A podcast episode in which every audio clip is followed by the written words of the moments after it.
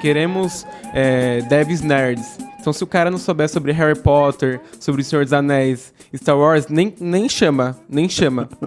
E aí tinha que colocar. Uma das perguntas que eu perguntava era qual era a sua casa de Hogwarts, por exemplo. É possível. Nossa. Real, real. Isso. Falta um pouco dessa visibilidade do que a gente tem no mercado pra galera de periferia, né? Não é só trabalhar na venda do tio, não é só fazer é, outras coisas. A gente também tem programas que podem apoiar. Diário, mano. E tipo assim. Escravizário, né? Viado, nós trabalhava tipo 10 horas no dia. Escravizário. 10 horas. 10, 12 horas no dia. Não. A gente tinha colchonete, cara. Cada um tinha um Já colchonete. viu à noite, já no lugar. Que da hora, Sem tem uma de startup lá, mas eles dormiam lá. Salve quebrada, estamos no ar mais uma vez, com direito a algum atraso, né? Como é de lei, a gente sempre atrasa, mas nunca falha, pessoal. É, estamos aqui para mais uma live do Quebra Dev, este que é o podcast mais perifatécnico do planeta. É, a gente está com convidados especialíssimos aqui, a gente já vai apresentar, mas para me ajudar nessa conversa, o Caio está aqui fazendo a participação de co-host. Faz tempo que eu gravei com o Caio, inclusive. O Caio viajou, foi para fora. É o Ciro Gomes do Quebra Dev. É, salve, salve quebrada. Tô de volta. A última vez que eu gravei foi online, não foi presencial. Tava com saudade de colar no estúdio, porque é completamente diferente a dinâmica. É mais um assuntão mesmo, tá ligado? Parece um papo mais. Fico mais à vontade depois de um tempinho, tô um pouco tímido. E é isso. É, a gente começa meio. Que nem é o primeiro, né? A gente começa meio robótico, Daqui a pouco tá falando várias falando alto, groselhas. apontando o dedo na cara. Daqui a pouco tá acusando a Mai. É, a gente hoje vai falar sobre primeiro emprego, dicas e muito mais. Uma pauta que foi sugerida por um, um dos nossos ouvintes que está nessa mesa aqui hoje, que é o Anderson. Anderson Vitor, mais conhecido como Andy, exatamente do Toy Story lá, do personagem. E para começar um pouco, antes de Do apresentar, Toy Story. Não, é que ele, ele que Mas fala foi, isso. Vem daí, vem daí esse apelido. Daí que vem? Vem daí. E a gente também está aqui com a Mairan Santana. Ela vai se apresentar, vai falar um pouco mais sobre ela, falar sobre a vida dela aí. Mas antes eu gostaria de dar os salves para a galera do chat que está chegando aí, que já está aí online, como sempre. Muito obrigado pela presença de todos. Vocês que mantêm essa live funcionando. É isso mesmo, é isso mesmo. Concordo com você. E gostaria de agradecer todo mundo aí que está sempre com a gente. É, a gente tem o Telegram e o Discord, que a gente discute sobre as pautas, discute, fala sobre as coisas lá que está acontecendo, política. A gente fala sobre a PL da fake news, que é importante a gente debater isso e talvez caiba um assunto mais para frente. Mas enquanto isso, leiam a o projeto de lei da PL, da regulamentação da plataforma, e não esqueçam disso. É, mais algumas coisas. Nosso padrinho, é, ele está aqui, eu acho que não está aqui. É, nossa equipe técnica que eu vou ver com ele aqui para ele colocar o QR Code do nosso padrinho na tela, que na verdade o QR Code não é para o padrinho, né? Ah, já está aí. O QR Code não é para o padrinho, é para o Pix. Pix, direto para o banco. Direto, então você tem que fazer o- escanear com o seu aplicativo de banco. Então, se você quiser ajudar a gente aí para manter essa live, porque a gente tem que manter com, com dinheiro, então ajuda a gente. O Gustavo aqui, eu tava falando errado, é do padrinho, pessoal. O, o link é pro E o padrinho. padrinho é ninguém mais, ninguém menos que o próprio Gustavo. É, a gente está com a nossa equipe técnica aqui, como sempre, né? Gustavo está cuidando aí do chat. E o, hoje a gente está aqui na mesa de corte o Ricardo, fazendo toda a parte aí de vídeos. E vamos começar. Gostaria primeiro de começar pela essa pessoa que sugeriu a pauta e seguindo pela Maíra. É, antes de mais nada, se apresenta Anderson Vitor, de, de onde você é, como você veio parar na tecnologia e seu histórico em geral aí. Boa, salve quebrada, salve pra todo mundo, né? Me apresentando, meu nome é Anderson Victor, né? Para os mais íntimos, Andy, né? Explicando agora pro Caio um pouco desse apelido, né? Anderson é um nome muito formal, né? É um nome muito forte, assim, muito formal. E eu detesto formalidades, enfim, né? Para quem me conhece sabe. Então, para os mais íntimos, eu deixo chamar de Andy, porque veio um apelido desde a época de criança, então é, veio por causa do Toy Story Sim, né? Os, primos achavam que o meu nome, o jeito de escrever parecia ali com o nome que estava embaixo da bota do Woody, então daí que veio esse apelido de Andy. A galera só lembra que o meu nome é Anderson, mais quando quer uma formalidade ou, enfim, na hora de mandar um e-mail que lembra que o meu nome é Anderson, mas fora isso, Andy para todo mundo. contando um pouco dessa jornada, né? Como que eu fui parar em tech, né? Eu sou psicólogo de formação, também sou formado em gestão de recursos humanos. Trabalho ainda na área de recrutamento e seleção, já faz algum tempinho aí. E dentro desse meio, sempre tive amigos que são devs, né, que trabalham aí na área. Um deles é, não mora mais aqui no Brasil, outros sim, e fui aprender um pouco a codar com eles ali. Mas eu vi que não era a minha praia, não era, não era um, o meu ganha-pão, vamos dizer assim. Então consegui unir as duas coisas que eu gosto bastante, que é pessoas de tecnologia, indo para essa área de tech recruiting. Então, a gente sempre brinca, né, Mai, que contratar é, pessoas de tecnologia não é a mesma coisa de que contratar para as outras áreas, como um contexto muito geral. Então, a gente contrata para tudo, mas nem todo mundo contrata para tech. Né? Então, a gente precisou se especializar um pouco nessa área para entender. E foi daí que eu fui estudando, fui aperfeiçoando e consegui juntar as duas coisas e estamos aí até hoje. E também atendo a galera também, não só de tech, na clínica, então continuo mesmo com a área de tech recruiting atendendo na clínica os meus pacientes que vão chegando, vão vindo também, alguns derivados de tech, outros não. Então foi meio nessa nessa junção de todas as coisas aí que fui parar em tecnologia, gosto muito, né, e continuo estudando tecnologia também, mas como uma forma de atrair as pessoas para a área e não de colocar a mão na massa ali no código mesmo, né? Muito bom. E antes de passar para a Imarã, um sonho que você tem? Cara, um sonho? Um sonho. Olha, eu acho que tornar a vida das outras pessoas como a gente, né? A gente fala que eu também sou de quebrada, né? Quem não sabe, eu moro em Osasco. Então, tornar a vida das pessoas como a gente acessível, ter os espaços que a gente consegue acessar, que elas consigam também. Então, como que de alguma certa forma, com o nosso trabalho no dia a dia, a gente consegue trazer isso para as pessoas também. Acho que talvez quando as pessoas ao meu redor, os próximos, a galera do bairro conseguir chegar nesse nível, talvez é um sonho que eu alcancei, sabe? Perfeito. E agora, Mailan Santana, com você. Boa noite, pessoal. Estou muito feliz de estar aqui. Muito obrigada pelo convite, Reginaldo, Caio, toda a galera do Quebra Dev. Boa noite para a galera que está aí online. É, me apresentando, sou Mairan Santana, mas podem me chamar de Mai para facilitar a comunicação. É, sou da Zona Norte de São Paulo, ali quem conhece manda aqui Vila Aurora. É, já saíram vários MCs famosos de lá, então tem uma galera de quebrada que conhece, ali MC Rariel, Kitinho. Então sou dessa quebrada aí. É, falando um pouquinho da minha experiência, né? Falando um pouquinho como eu cheguei na área de tech. Diferente do Andy, né? É, a, a, empregabilidade me escolheu, né? Eu, não, eu engravidei muito cedo, então eu precisei ir para o mercado de trabalho. Então eu não tive um preparo, né? Não tive nada me direcionando. Então eu comecei a estudar, buscar alguns cursos gratuitos ali e tive a minha primeira oportunidade dentro da área de recursos humanos, né? Então foi ali que eu vi que eu gostava muito de pessoas. Então eu me apaixonei por pessoas e hoje eu falo eu amo pessoas. É, às vezes elas me irritam, sim, me irritam, mas eu amo elas ainda. É, e aí eu fui trabalhar numa multinacional. É, trabalhei por sete anos nessa multinacional. E foi onde eu me conectei com tecnologia, né? É, trabalhei bem próximo das pessoas, trabalhando com projetos e que impactavam de, fa de fato a sociedade, que impactavam de fato outras empresas. E aí eu fui me me interessando, fui indo, fui indo. Então, assim, a tecnologia, ela meio que me escolheu, né? Então, eu fui indo, fui aproveitando a oportunidade.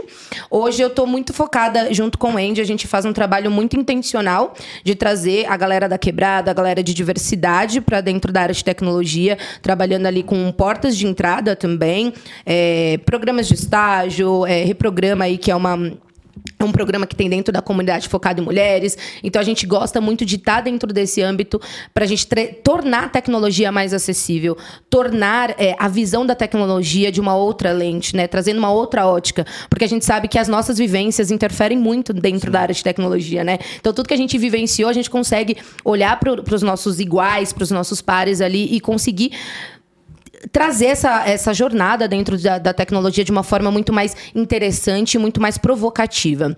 E, e falando um pouquinho também é, da minha carreira, eu sou formada em, em gestão de recursos humanos, então é, eu fui para essa carreira também muito pela vivência, então eu demorei um pouco para fazer faculdade. Tudo isso que eu vivi, né, esses sete anos ali que eu fiquei nessa multinacional, eu não tinha faculdade, então eu comecei a entrar dentro dessa área mesmo sem faculdade, consegui fazer a faculdade e que conseguiu ampliar um pouco mais meus horizontes em relação a pessoas, né? Então hoje a gente tem todo um cuidado para olhar para a pessoa e conseguir extrair o melhor dela, sabe? Porque a ideia é que a gente consiga extrair o melhor dela dentro de um processo seletivo, dentro de uma conversa conversa, até mesmo para que ela consiga conhecer mais sobre tecnologia. Então, acho que o nosso papel ali como tech recruiting, como pessoas de RH, né, conhecidas pessoas de RH, a gente não é esse monstro, tá, galera? A gente é do bem, a gente quer vocês com a gente. Então, a nossa ideia é muito aproximar vocês da galera de RH. E já que você perguntou para ele de um sonho, eu vou dizer o meu, tá? Posso Excelente, dizer? eu já ia Manda perguntar braba, o seu. manda braba. Então, beleza. O meu sonho é, é muito olhar os meus iguais, olhar a galera preta, principalmente, nos espaços é, que eu ocupo. Então, poxa, tá dentro de uma empresa e ver lideranças, e ver galera sênior do meu lado, e ver a galera júnior entrando, e ver a galera preta ali falando, putz, eu quero codar, ou eu quero fazer outras coisas, eu quero tirar essa galera é, de periferia mesmo, que a galera, a sociedade e outras questões aí que a gente sabe é, direcionam muito para um outro caminho. Eu quero que essa galera veja que tem outra saída, sabe? Então, conseguir transformar a vida das pessoas, porque esse eu acho que é o nosso papel, sabe? De poder potencializar o que a pessoa tem de melhor. Então, meu sonho é potencializar cada vez mais essa galera dentro da comunidade. Excelente. A gente, como vocês podem ver, a gente tem convidados de peso para falar dessa nessa live aqui. Caio, gost- Sonhadores, né? sonhadores. Sempre. Gostaria de pontuar alguma coisa, Caio? Antes Não. gente. Na verdade, eu, eu tenho, uma pergunta. Vocês descrevem vagas com personagens de quadrinhos, Star Wars, essas paradas, ou vocês são adultos? Já cheguei. No começo, sim. No começo, sim. Já teve situações ali. Eu lembro de uma coisa, não sei se você teve essa vivência, Mai, mas eu já trabalhei em consultorias ali muito pequenas. E uma vez veio uma, uma discussão de vaga que era assim: queremos é, devs nerds. Então, se o cara não souber sobre Harry Potter, sobre O Senhor dos Anéis, Star Wars, nem, nem chama, nem chama. E aí tinha que colocar. Uma das perguntas que eu perguntava era qual era a sua casa de Hogwarts, por exemplo. Não é possível. Nossa. Real, real. Isso já Imagina você aconteceu. indo procurar um trampo. Não é possível que você tenha que Mas passar era para ser bizarro, cara. empregado, tipo, né? é, isso é real. Lá, eu fui visitar um dia esse cliente, no caso, e a galera andava de pantufa, tipo, de bichinho no escritório, assim, andava de pijama. Clima de startup, né? Eu acho que Já conhece esse clima. Eu acho que isso é. Quando começou esse negócio de startup, tinha muitas essas palhaçadinhas, né? De pantufa. Hoje em dia, depois do negócio de remoto aí, acho que o pessoal meio que desligou desse negócio de Sim. andar de pantufa, pizza, né? Eu, Eu espero. Eu tenho, uma- espero. eu tenho umas É um críticas. de relação de trabalho que vem daquele estilo de vida do startupeiro californiano que, tipo, ele vai lá e ele acopla a vida dele, tipo, ao trabalho, tá ligado? Então é, meio que uma parte É. do trampo Eu dele. tenho críticas em cima de startup, tá, gente? Tô falando aqui muito na zoeira. Os meus pacientes que eu atendo, quando estão reclamando disso, eu sempre dou essa brincadeira que é. Tem uma coisa por trás disso, né? Que eu acho que é pra gente pensar que, poxa, quando essas empresas estavam começando, elas não tinham muito capital ali para conseguir pagar bons salários e tudo mais, ela encantava as pessoas com esse ambiente. Então, putz, vamos colocar um PlayStation 5 ali pra galera. Vamos deixar a galera aí de pijama trabalhar. Vamos colocar uma cama aqui pra galera, uma sala de descanso. Se você ficar até mais tarde, a gente te paga uma pizza e uma breja. E aí eu, eu tenho uma leitura muito tensa por trás disso que é, poxa, você pode trabalhar de pijama porque você pode dormir aqui. Sabe? A gente tem a, a cama ali para porque você pode trabalhar horas e dormir aqui. Tem o videogame para você não precisar jogar com seus amigos na sua casa, sabe? Então a gente paga para você ficar, não te paga hora extra, mas a gente te paga uma pizza e uma breja para você curtir o happy hour aqui com a galera do trabalho. Porque se tiver um incidente em produção, você já entra aqui. Então, eu tenho uma leitura assim um pouco Crítica. é, né? isso não é à toa, sabe? Porque Não. se, se a empresa não tiver capital, ela não precisa disso. Claro, isso é uma coisa legal, assim, para quebrar esse estereótipo corporativista, mas me parece que tem alguma questão nessas startups muito early stage com essa pegada de clima de startup, assim, sabe? O próprio Google tem esse clima, né? Não é só startup. E existem estudos, assim, por trás, tá ligado? Para entender modelos de trabalho. Então, existia um modelo de trabalho há um tempo atrás em que as pessoas elas iam para a fábrica, por exemplo, e aí, quando elas saíam, elas estavam desvinculadas do trabalho. Então, elas tinham a vida delas. Quando você, no trabalho, você acopla a sua vida, tipo, meio que ele, de fato, é quase o seu apêndice, tá ligado? Então, você tá vinculado a ele por conta de alguma coisa e e aí você começa a sofrer até processos psíquicos por conta disso. Você não consegue mais ter uma relação de vida e trabalho. Meio que o trabalho vira sua vida e mistura tudo. É, a fórmula secreta do burnout hoje em dia, né? Vai juntando um pouco disso, né? Então as pessoas, uma coisa que eu sempre comento sobre pessoas que estão passando por burnout é sobre isso. Poxa, você, o seu espaço de home office é o seu quarto? Você já percebe que você já acorda aquela aquele sono, aquela preguiça, é porque tem muito essa relação também. O lugar onde você descansa, o lugar onde você trabalha. Então, qual que é o limite do seu trabalho, pro seu descanso, pra sua vida pessoal, sabe? Sim. É um Desculpa assunto. roubar a pauta aí. Não, só- Roubou um uma pauta, assunto de, co- de como você ter um por- burnout, um tema. Como adquirir um burnout? É um tema excelente. É, gostaria de dar um salve aí novamente pro pessoal do chat. O pessoal que estiver no chat aí, tem bastante gente online aí. Dê um salve aí pra gente falar o nome de vocês, agradecer vocês estarem presentes. E agora vamos começar sobre nossa pauta. E para começar, falar sobre primeiro emprego, dicas e muito mais, a gente precisa definir o que é um primeiro emprego, né? A gente tem aí estágio, tem trainee, tem... Como que é aquele... Jovem Jovem, aprendiz. jovem Jovem aprendiz, tem o júnior. Aí eu que- gostaria de saber de vocês quais são as diferenças. Aí agora eu quero começar pela Maíra. E vou começar a chamar você de Mai. Demais, vamos lá. É, acho que um ponto importante, né? Quando a gente fala de empregabilidade, é, eu sei que a galera de quebrada tem zero noção, ou agora pode estar tendo um pouco mais de noção sobre o programa de Jovem Aprendiz. Né? Eu falo por mim, porque hoje eu estou aqui conversando com vocês por conta do programa de Jovem Aprendiz. Se não fosse ele, eu não estaria aqui. Então, acho que assim, falta um pouco dessa visibilidade do que a gente tem no mercado para a galera de periferia, né? Não é só trabalhar na venda do tio, não é só fazer é, outras coisas. A gente também tem programas que podem apoiar. E quando a gente fala de programa de Jovem Aprendiz, é um programa que ele é conectado com a escola. Então, isso é muito legal. Por quê? Se você não vai para a escola, você não pode trampar como Jovem Aprendiz. Então, isso já estimula o quê? A galera que tem evasão escolar a ir para a escola.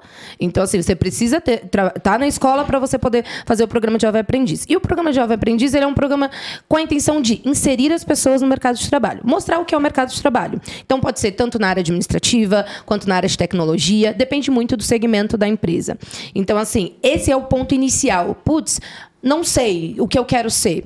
Tenta ali um jovem aprendiz. Tem jovem aprendiz no metrô, tem empresas. Tenta. Porque é dali que podem surgir outras coisas, outras direções. Então, o programa de Jovem Aprendiz é para pessoas que estão iniciando, né? Então, iniciando ali 15 aninhos, já conseguem. A ideia é que essas pessoas estejam estudando. Eu, gosto de frisar isso, porque conheço muita gente que, putz, quero ser jovem aprendiz. Não está indo nem para a escola. E não adianta pegar no meio da- do, do ano e falar, "Ah, vou ir para a escola, porque a gente sabe que não dá. Então, tem que ter essa, hum, esse fluxo completo do ciclo do, do ensino fundamental ali, do final do fundamental para o médio. E aí, quando a gente fala de estágio, trainee, é onde a gente consegue ver a evolução do jovem aprendiz. Então, assim, o jovem aprendiz está lá, fez um ano, dois anos de jovem aprendiz. Qual que é o próximo passo do jovem aprendiz, né? Ou é um estágio, ou é um trainee. Mas tudo depende. Por quê? Quando a gente fala da galera de quebrada, né?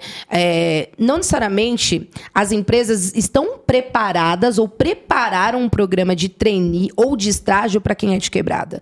Porque nem sempre a galera vai ter dinheiro para uma faculdade. Porque estágio e trainee tem que estar na faculdade. E aí tem um rolê muito bizarro. Que tem empresas que colocam, tipo assim, ou na divulgação ou internamente, o nome da faculdade. Tipo, ah, e aí, o Caio veio da FMU? Não quero, não. Tem que ser acima, sei lá, de Mackenzie. Só a primeira PUC, classe, né, só Maia? A classe. A primeira classe, a né, nata, que a gente chama, né? Então, assim, isso já complica, né? Porque acaba impossibilitando a galera de conseguir um estágio, né? Então, assim, quando a gente fala de estágio, primeiramente, que é antes ali do, do, do trainee, do programa de trainee, é a galera que está na faculdade, a galera que começou, que está ali no segundo, terceiro semestre, que está entendendo aonde quer atuar. Porque o estágio, ele também é o quê? Ele é a amplificação do que você aprendeu ali nos três três ou dois semestres ali da faculdade e ele te dá um direcionamento de tipo, ah, sei lá, tô fazendo ADM, vou na empresa, me colocam, sei lá, no RH, me colocam na área de contra- controladoria, me colocam na área X. É muito mais para você experimentar. E aí tem muitos estágios que fazem assim, ah, putz, seis meses você vai estar numa, numa área, mais seis meses você está numa outra, ou um ano. Então eles fazem também esse jogo de cintura ali para poder fazer as pessoas experimentarem, porque a ideia é experimentar e conseguir direcionar a galera pro lugar certo. E aí um ponto muito assim que eu gosto de ressaltar e eu vou deixar o Andy falar um pouco mais de estágio e de trainee é a galera que está iniciando, que está buscando é, trampar, que quer trabalhar ali, que quer conseguir o seu, eu volto um pouco, tá? Eu gosto muito do ensino técnico. Tá? Então eu volto um pouco quando a gente fala assim, putz, eu tenho que sair do médio é, e ir para uma faculdade? Não principalmente quem é de quebrada, sabe? Tipo, às vezes você não tem dinheiro. É, eu sei que tem o FIES, tem os programas e etc. Mas existem outras formas também de a gente absorver conteúdo. Hoje a gente tem muito conteúdo gratuito na, na internet, mas tem que fazer um puta de um filtro, né? Porque tem umas É. Mas a rapaziada sabe dar uma pesquisadinha. É, dá uma pesquisadinha, comenta com, uma- com os amigos aí. Mas eu acho que assim, tem a ETEC, né? A ETEC é pública, tem que fazer prova. Tudo nessa vida tem que fazer prova, gente. Então, assim, dá pra se preparar, tem, é, tem preparações ali. é, provas anteriores. Então, assim, o que eu sugiro pra galera é sempre vai no técnico. Tem o Senac também que tem bolsas de estudo. Então, eu gosto que a galera se prepare antes, porque assim, às vezes você vai estar assumindo um BO que não precisa agora. Às vezes entrando numa dívida que não tem necessidade. Então, às vezes, já com o técnico, você consegue um estágio técnico. Que aí é, é específico para você, porque você tá no técnico. Então, eu gosto de sugerir pra galera que volte e olhe pro técnico com um olhar bem de tipo, putz, quero te conhecer melhor. E aí depois pense numa faculdade. Porque, querendo ou não, faculdade pode ser de dois anos, pode ser de quatro anos, dependendo do que for fazer, pode ser de mais tempo. Então tem que ser uma coisa mais certa, né? E mais direcionada ali, que você tenha um pouco mais de certeza, porque é um investimento. Então, tá tudo bem você também cancelar e dizer assim, putz, não é a área que eu quero, achei que era da hora e uma coisa nada a ver. Tudo certo trocar, mas eu acho que vale esse passo antes, sabe? Então, e- e- os programas, eles são dessa forma, eles vão se conectando. E aí eu vou pedir pro Andy puxar um pouquinho de estágio trainee e aprofundar um pouco mais. Eu acho que tem uma coisa bem legal que você falou, e eu acho que é uma coisa que atravessa nós quatro aqui da mesa, né? Que é a educação, né? Eu acho que a gente, claro, pensa muito no trabalho, mas como que a educação, ela viabiliza isso, né? Então não adianta nada você simplesmente focar no trabalho, trabalho, trabalho e não pensar, putz, como é que eu consigo uma ascensão dentro dessa área também, né? Como é que eu consigo me cada vez mais me aperfeiçoar ali, como a Maia falou, putz, os dois três semestres não são suficiente para você se tornar um ótimo profissional. Então você precisa continuar estudando, né? Seja qual a área que for. Tem até uma curiosidade disso que você falou, mais do ensino técnico. Eu sou formado em técnico de mecânica. Né? O famoso torneio O mecânico. torneio do mecânico, Senai. Taldou. O Senai. Seu pai te pediu pra você fazer o Senai. Foi, foi. Eu fiz Senai, assim, cara, eu acho que foi um dos piores momentos, assim, da minha vida adolescente. Foi horrível. o Nossa, a gente Senai. sempre fala do torneio mecânico aqui na, no Cara, eu fui Dela. torneiro É o mecânico. operador de fábrica. Manual lá. Assim, já já estourei uns dois tornos, mas é isso, né, galera? né? Eu descobri que não era pra mim. Mas acho que isso é uma coisa muito Mano, real, que né? coincidência, porque o meu irmão também entrou no Senai, ele falou, não é pra mim, e fez psicologia. Eita! Tá vendo? Tá vendo? Mas eu acho que isso. Eu, eu tenho críticas também ensino técnico, tá? Porque eu acho que. Perdendo esse, esse negócio do pai, né? O pai fala pra você fazer o técnico do Senai, porque torneiro mecânico. E, cara, eu tenho essa visão de que eles meio que vão fazendo a gente estudar pra se tornar sempre o peão e nunca o chefe. Sabe? Então eu tenho essa crítica a alguns tipos de ensino técnico que eles não te preparam para assumir uma cadeira de liderança. Então parece que a pessoa de periferia sempre vai ter que ir para esse caminho do técnico para ser o peão da obra, vai ser o cara que vai dirigir o torno mecânico, e não vai ser o programador que vai programar a máquina para resolver um problema, sabe? Então tem um pouco dessa crítica também. Eu tenho um irmão mais novo, né? Hoje eu falo que eu crio meus próprios devs porque o mercado tá difícil, né? A gente a bolha estourou, né? Mas tá na tá no Senai também fazendo análise de desenvolvimento de sistemas porque é isso, tem outros caminhos também como a Mai mesmo trouxe, né? Mas voltando para nossa pauta aqui, falando um pouco da continuidade, estágio ele é parecido com o programa de aprendiz, mas ele tem uma diferença principal que é a conexão não mais com a escola agora, mas a conexão com uma faculdade. Né? Então você precisa estar ali é, vinculado a algum tipo de faculdade, seja qual ela qual for. Então, como a Mai mesmo disse, você pode experimentar outras áreas. Quando a gente fala de tecnologia mesmo, quando a gente fala, sei lá, de ciência da computação, engenharia da computação, engenharia da informação, enfim, que seja, existe uma gama gigantesca de áreas ali. Esse- a gente está falando muito de desenvolvimento, mas existe a parte de SRE, como existe a parte de infraestrutura, quando existe a parte de service desk mesmo, então da, ciência de dados, engenharia de dados. Então é um campo muito gigantesco. É legal esses estágios porque, cara, você consegue. Tem alguns estágios, né, mas a gente já fez muito programa de Sim. estágio juntos que são rotativos. Então a pessoa consegue ficar aí um pouquinho em cada departamento para ela aprender e ver, poxa, eu gostei mais daquilo, eu gostei mais daquilo outro, e consegue direcionar a carreira. Mas necessariamente você precisa entrar num programa de estágio. Né? Então, esses programas de estágio eles geralmente acontecem no começo ou no meio do ano, né? dependendo do tipo de empresa, do tipo de programa que foi estruturado. Esses programas podem durar um ano, pode ser prorrogado por no máximo dois. Então, acho que é um momento ali de entrei na faculdade, estou no começo, quero experimentar para ver como é que é essa profissão no dia a dia. E aí você uhum. vai experimentando os programas de estágio, né? E a gente ainda não chegou nem no júnior, né? Ainda que a galera fala, putz, me formei, e agora, sou júnior? Ainda não, jovem gafanhoto, calma lá, a gente vai chegar lá, né? Depois do estágio, a gente vai encontrar programas de trainee, que a Mai estava comentando um pouquinho. Eu acho que tem dois, duas ramificações aqui do programa de trainee, né?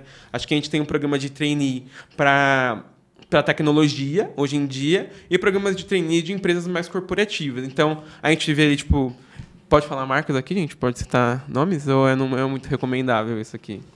Ah, se eles patrocinar a gente dependendo depois... da marca, é. aí você vai estar... Tá, então, dependendo da marca, você vai estar tá no BO aqui também. Grandes bancos que fazem programas de estágio polêmicos, quem pegou essa referência pegou, né? É, vai fazer programas de trainee ali, é, ou focado. Hoje em dia a gente vê programas de trainee focado em recortes de diversidade, né? Uhum. uhum. Com ações afirmativas. Mas esses programas de trainee mais corporativo, eles vão exigir, assim, cara, a nata da nata, da nata, da nata, selecionada, né? Vamos colocar assim. Então, como a Mai falou, só faculdades de primeira linha, como eu já tive que ouvir, né? É, e requisitos, né? É, Inglês, espanhol. Tem um intercâmbio para outro país. Gente, a população brasileira 5% fala eu inglês, nunca cara. Fiz um trainee, gente. Eu não sei nem como funciona Vocês é, então, entendem. Um... É bizarro. E, e, o programa de trainee é um bagulho tão... Ah, nem queria fazer também, queria dinheiro, gente. É. O... Uma coisa, eu tinha até anotado aqui, uma coisa dessa questão do trainee, que eu sempre vi o trainee até hoje como uma questão executiva de formação de... Liderança. Da, da alta classe da empresa, é. assim, tá ligado? Não é o pessoal que vai ficar batendo tecla ali, é o pessoal é. da gerência pra diretoria pra é. cima. Esses... E sempre é, na minha visão, assim, indicação, sempre você vê que as pessoas que estão na área de trainee são pessoas com sobrenome bom, pessoas que têm faculdade boa, pessoas que frequentaram as melhores, as melhores escolas, tá ligado? E eu sempre tive essa visão de trainee, inclusive, cara, eu nunca fiz. Eu nunca pensei também, eu, já, eu fui do estágio ali e fui tá? pro também não. Estamos juntos. Estamos juntos aqui, não fizemos, né? não fizemos treininho, estamos bem. Estamos ótimos.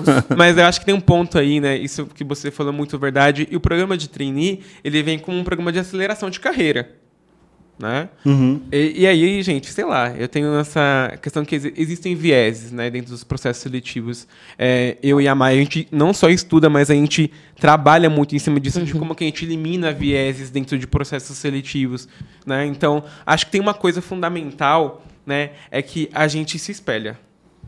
Né? Então, por exemplo, eu tenho uma tendência, mesmo que eu controle meus vieses, a contratar pessoas que têm algum tipo de correlação comigo né? Do mesmo jeito que a Mai também uhum. faz isso. Então também é interessante que os times de recrutamento também sejam diversos, para eles conseguirem fazer isso, né? Como é que ele conecta você com pessoa, pessoas que estão similares a você para dentro da empresa e ainda continua diverso, né? Mas e, tem um ponto importante aí, não é porque a gente tem diversidade que a gente vai ter aliado, tá? É, é, tem que tomar tem, muito cuidado com tem. isso, porque quando a gente fala de estar tá olhando para as pessoas, de gerar oportunidade, é, às vezes a gente acha que um, um, igual ali da gente vai ser nosso apoio, e não Sim. necessariamente é. Então a gente também tem que tomar cuidado diante da expectativa que a gente cria e diante daquilo que a gente está falando, porque o nosso trabalho, como a gente trabalha, é uma forma que não é tão vista por outras pessoas no mercado. Então a gente faz muito bem, a gente troca muito com a galera e a galera fala assim: caramba, vocês fazem isso? É essa forma que vocês trabalham? Por quê? Porque a gente deixa o processo humanizado, a gente conversa com as pessoas de forma humanizada. Porque a gente quer conhecer quem são as pessoas. A gente quer a essência da pessoa, a gente quer deixar o processo seletivo, a entrevista, etc., o mais tranquilo possível. Então, quando a gente fala desses espaços, desses momentos, e tirar esses vieses, é putz, estou aqui limpa, de coração aberto para conhecer cada pessoa, sabe? E, te- e trazer o melhor dela.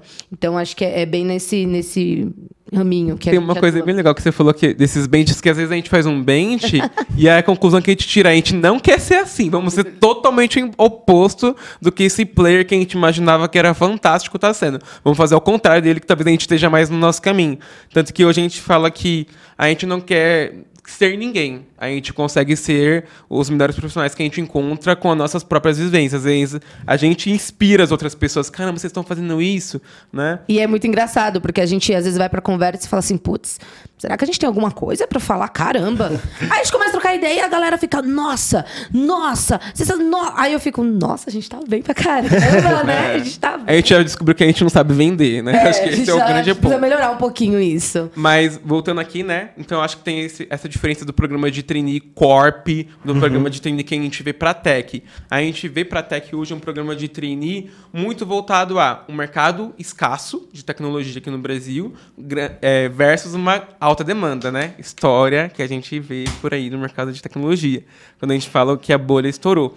Então, acho que tem essa diferença. Hoje, os programas de trainee que a gente vê voltado para a tecnologia são programas de aceleração para que essas pessoas elas tenham uma rampagem mais rápida dentro de uma tecnologia específica, dentro de um departamento específico. Então, eu lembro que alguns anos atrás, né, eu não gosto de falar departamento, porque é uma cultura, né, que a gente fala de DevOps, mas o DevOps era a high, né, a galera que era de Service Desk, de infraestrutura migrando para ir para DevOps. Hoje em dia a gente já vê que não é mais DevOps, é SRE. Então, tem essa mudança que vai acontecendo também de aceleração no mercado. Então, o trainee, né, como a Maia falou, pode ser uma pessoa que já passou por um programa de estágio e aí o próximo passo dela, para ela cada vez mais se profissionalizar, é um programa de trainee, quando pode ser que não. Então, a gente vê alguns programas de trainee, por exemplo, como a Maia mesmo falou do Reprograma, que é um- uma iniciativa que foca em trazer mulheres dentro do mercado de tecnologia, onde essas mulheres, essas meninas, elas saem desse programa com uma mega capacitação técnica, né? Feito por outras mulheres também, então acho que isso é muito legal.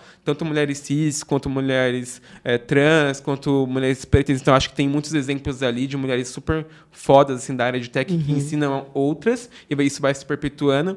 E ao final do programa, elas podem participar de processos seletivos, né? De várias big techs aqui do Brasil. E aí elas já são contratadas às vezes como um trainee, às vezes como um júnior. E é legal porque elas conseguem essa primeira oportunidade. É uma oportunidade onde elas vão conseguindo se profissionalizar cada vez mais também, né? Então, tem essa parte também de algumas pessoas fazerem transição dentro desses programas. Então, acho que é uma coisa legal voltada para a tecnologia. Voltada para a Corp, eu acho que entra muito nisso que você falou, Regis, que é essa visão mesmo de que tem o QI, né? E aí, explicando o QI, Sim. que a gente conversou um pouco mais cedo aqui, é, o QI é quem indica, né, gente? É. Existe o o quem indica, né? Quem te indicou.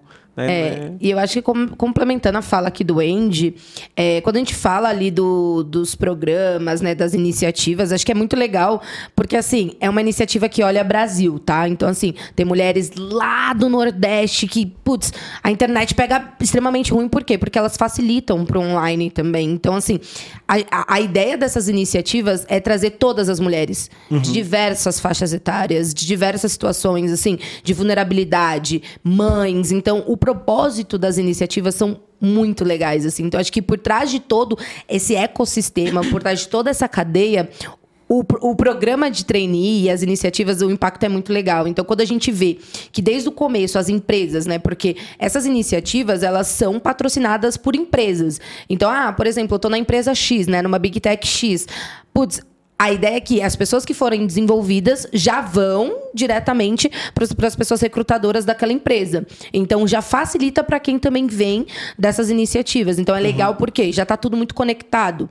Então a- a- as meninas, né, a galera que participa, elas já esperam por esse momento de contato com as empresas. Então isso também ajuda a gente inserir essas pessoas no mercado. Acho que tem outras iniciativas que a gente falou também, a gente falou da- do reprograma, mas essa Generation, né? A gente tem- tem É que a, muita, ge- assim, a. Generation, acho que ela é bem legal, porque ela foca tanto em pessoas LGBTQIAP+, quanto pessoas periféricas também. Uhum. Então ali você consegue fazer um curso de desenvolvimento em Java, por exemplo, é um curso gratuito. Eu sei que existe uma fila de espera, tá, gente? Então acho Sim. que vale investir, como o Caio mesmo falou, dá um Google lá, né? Dá uma pesquisada. pesquisadinha. Que a gente já tá dando a dica, não dá pra levar lá, né? É. Mas nessas iniciativas de, de porta de entrada, porque é uma forma de fazer uma justiça social, de alguma certa forma, de Sim, trazer esse público que já é, né, marginalizado, criminalizado e que o acesso é muito difícil.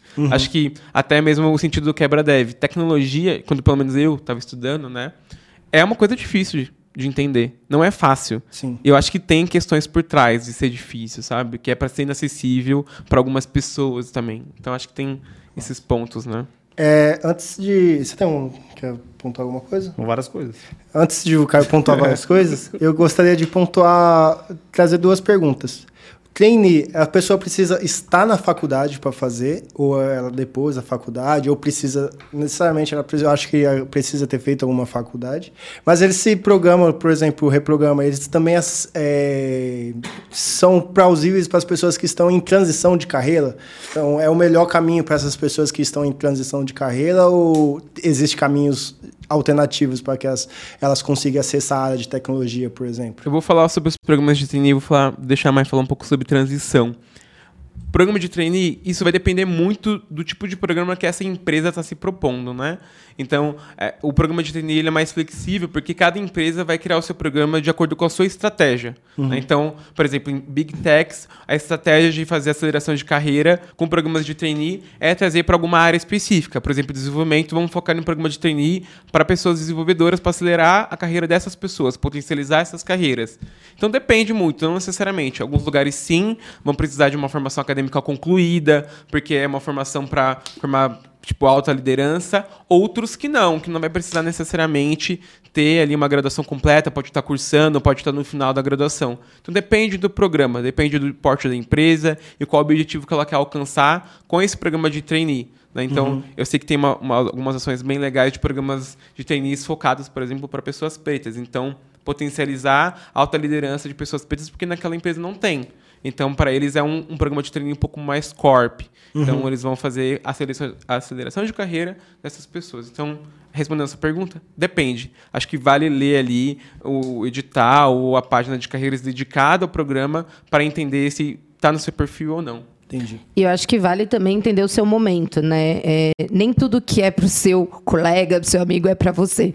Então, acho que vale entender seu momento. E quando a gente fala de transição de carreira, é, a gente está falando dessas iniciativas. Sim, principalmente, acho que, sei lá, 80% da galera que tá ali é transição. Então, eu que fiquei muito próxima do Reprograma, que é um exemplo que eu utilizo sempre tinha muitas mulheres. Então, ah, eu era manicure, ah, eu trabalhava numa loja e uma amiga me indicou. Por quê? Porque é uma comunidade. Ali é uma comunidade de mulheres que ajudam outras mulheres. E isso acontece em outras iniciativas. Então, assim, sim, esses programas e essas iniciativas, elas conse- conseguem contemplar quem está em transição de carreira. E ajudam muito, porque assim, quando a gente fala de transição de carreira, gente, o que a gente aprendeu vendendo um lápis, trabalhando na loja do tio, da tia, a gente consegue utilizar também outras habilidades, né? São coisas que a gente aprende que a gente consegue ir é, aplicando em outros lugares e às vezes isso é o diferencial das pessoas numa entrevista. Às vezes é aquele trabalho que você fez lá atrás com a sua avó vendendo bolo que vai te destacar numa entrevista. Da hora. Então toda jornada, toda experiência é válida. Da hora. Eu acho que esse- esses pontos que você trouxe vai ser interessante na hora que a gente começar a falar como se comportar em uma entrevista de É. emprego. Mas antes disso, eu vou esperar o Caio trazer as É, o perguntas Caio dele. tá aí com a, com a, Com a colinha dele, né? Tá com as com, ideias aí na cabeça. com a análise materialista dialética. ah, hoje... Mano, é que tem um bagulho que eu, tipo, quando eu era criança, quando eu era criança, assistia a TV Cultura, e eu sempre ouvia que criança não trabalha, criança dá trabalho, tá ligado?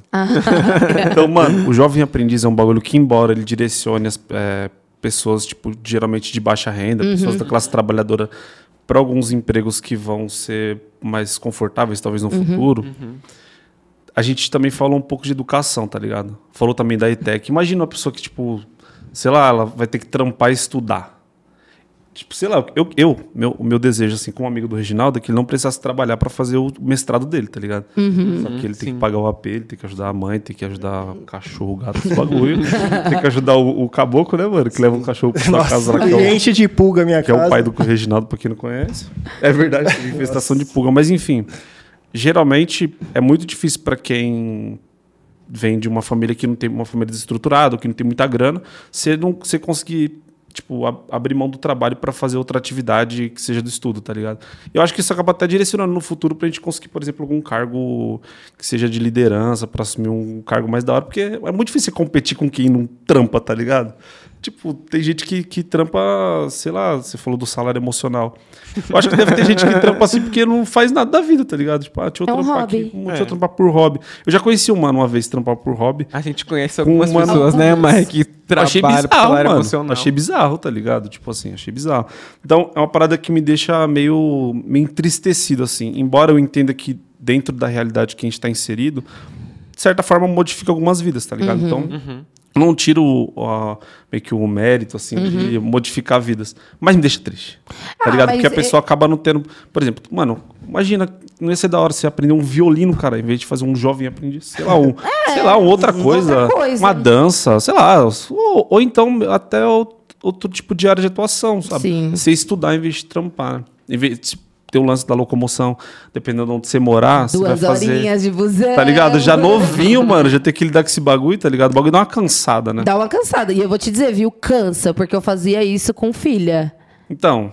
E aí era trampo, é estudo e filha. Isso me pega muito, tá ligado? Aí não dá. Mas eu acho que assim, a, a ideia é que no futuro a gente não precisa fazer mais isso. Não, a é. ideia é que a gente se esferre um pouco. Eu ia falar uma palavrão. Se esferre, se Não, foque pode um falar pouco, palavrão, né? foda-se, Se caralho. foda um pouco, se foda um pouco.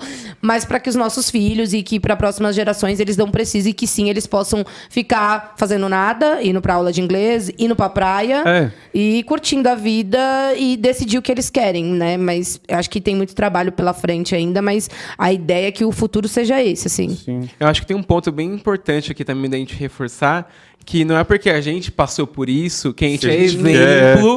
Ou que isso é mó da hora, tá é, ligado? Que que é isso é incrível. Não é incrível, não. Eu acho que eu vejo muito a minha família fazer isso, né? Tipo, eu me lasquei, assim, durante muito tempo, né? Acho que a Mai também, vocês também, de chegar ali na época dos meus 15, 16 anos, trampar de jovem aprendiz durante o dia, de manhã fazer curso, e à noite tava na escola, assim, na escola, sofrendo ali nas 11 horas para finalizar a última aula. É. E a minha família falava, ah, isso aí, é Mano, incrível. É e eu, doente, tipo assim, cara. É bizarro. a saúde mental gritando. Então, acho que isso não é uma coisa legal, né? Hoje eu vejo muita minha família falar assim.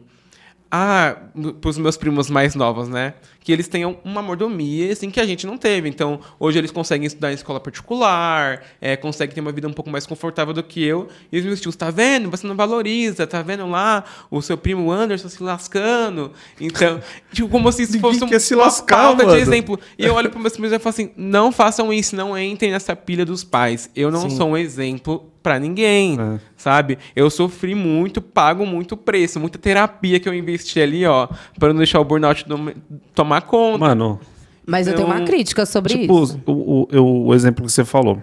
Eu morava, quem tiver aí online e quiser fazer uma pesquisinha, eu morava num bairro chamado Jardim Apurá.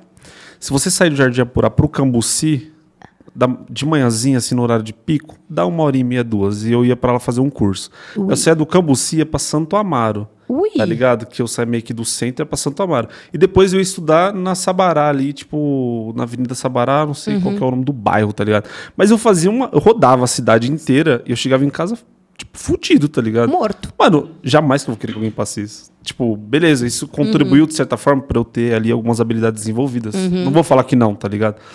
Mas eu não queria. Nossa, foda-se minhas habilidades, cara. Serviço de Gostaria- aprendizado, mas queria não ter aprendido, Eu né? podia ter desenvolvido de outras formas, tá ligado? Desenvolver a ler no trem. Cara, conseguir mas- se espremer dentro do metrô. Isso é uma coisa interessante, né? A gente tava falando sobre dormir. Nos bastidores aqui, o Reginaldo falou: eu durmo em qualquer lugar. Eu aprendi a capacidade de dormir no meu braço, no trem, E é encostado no braço. Aquele jeitão. E hoje eu consigo dormir em qualquer lugar em locomoção, assim, facilmente. E é muito triste isso, cara, porque É. assim, a gente, a gente aprendeu a sobreviver, sabe? Tipo, isso é sobreviver, isso não é viver, isso não é vida, É. É. né? Aí outra, outra coisa também que você estava falando do estágio, e aí, tipo, é, é mó brisa você ver que tem algumas empresas que tem um programa de estágio estruturado, tá ligado?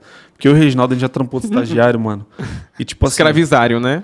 viado, nós trabalhava, tipo, 10 horas no dia? Escravizário. 10 horas. 10, 12 horas no dia. Não. A gente tinha colchonete, cara. Cada um tinha um Eu já colchonete. lá à noite, já no lugar. Que da hora, Sem clima de startup lá, né? Vocês dormiam lá, que amizade. Mano, a gente dormia no startup. lugar, tá ligado? Tipo assim, o lugar era um lugar que tinha um pessoal que fazia doutrinação ideológica mesmo, real, liberalzão, pá. A gente caía no papo, a gente ia, tá ligado? Vende a salva molecão. aqui que a gente- você vai ficar rico. É, a Exatamente. gente acreditava nesse papo, tá ligado? Pô, Investe era 30 conferir- reais por ano, daqui a um milhão de anos você vai ter um milhão na sua conta. Era, era tipo assim, é, gente, o patrão, gente, se um dia eu tiver um helicóptero, vocês vão ter um Fiat Uno, então vocês precisam também... Se matar, né? Ai, meu Pra ficar mais rico. É, era bizarro. Sim. Então, tipo, é, é mó brisa ver isso. E geralmente, pelo que eu percebo, esses, esses programas de estágio, eu acho que vai ser uma consequência, né? Da maneira que a vida vai ser construída de acordo com a, a estruturação da sua família, a renda que ela vai ter.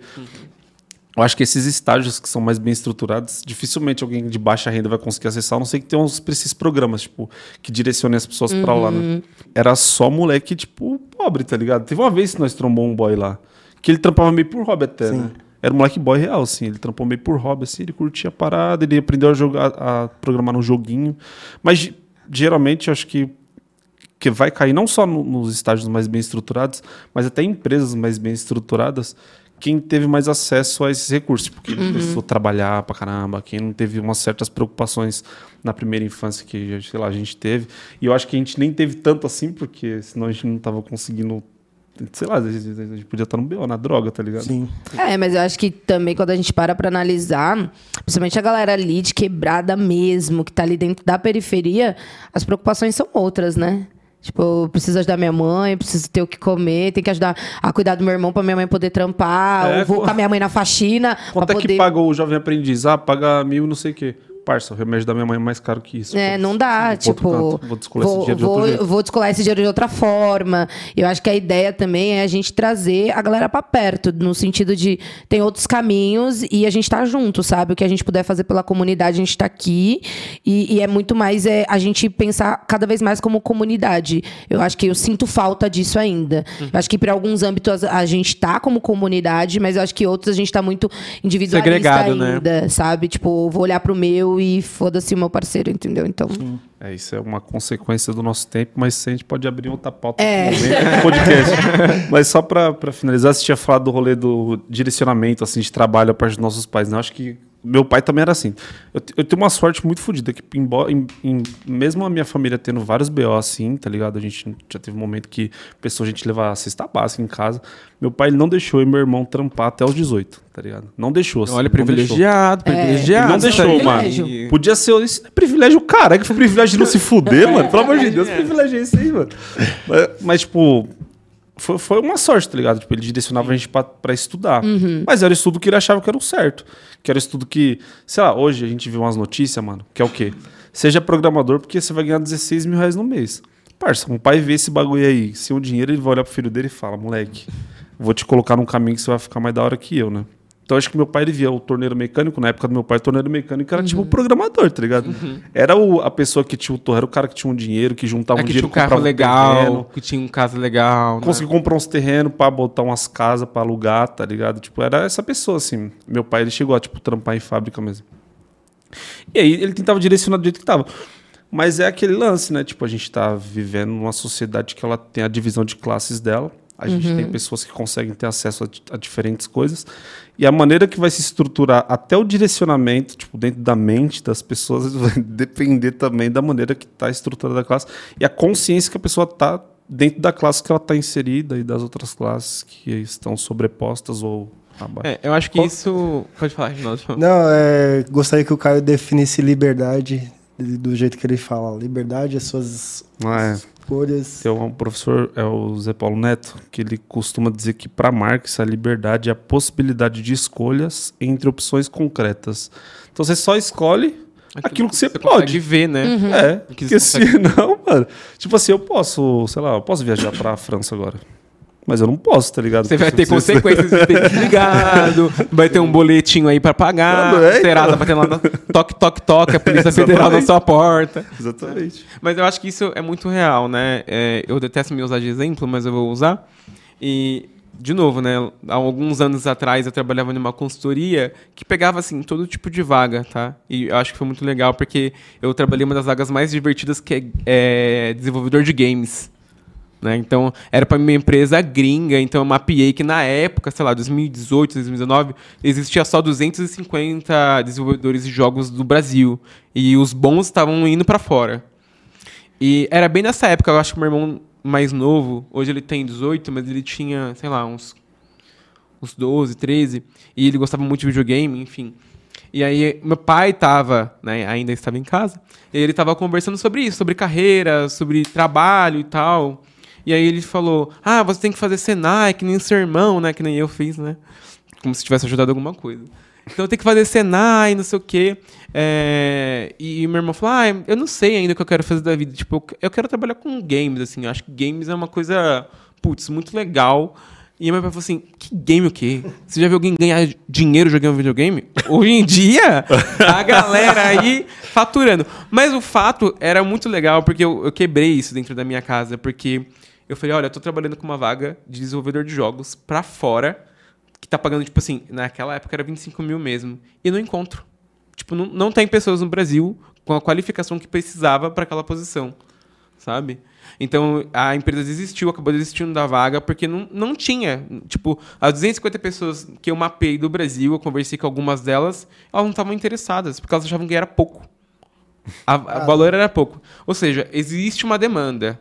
Não é fácil de entrar. Acho que Sim. a gente fala.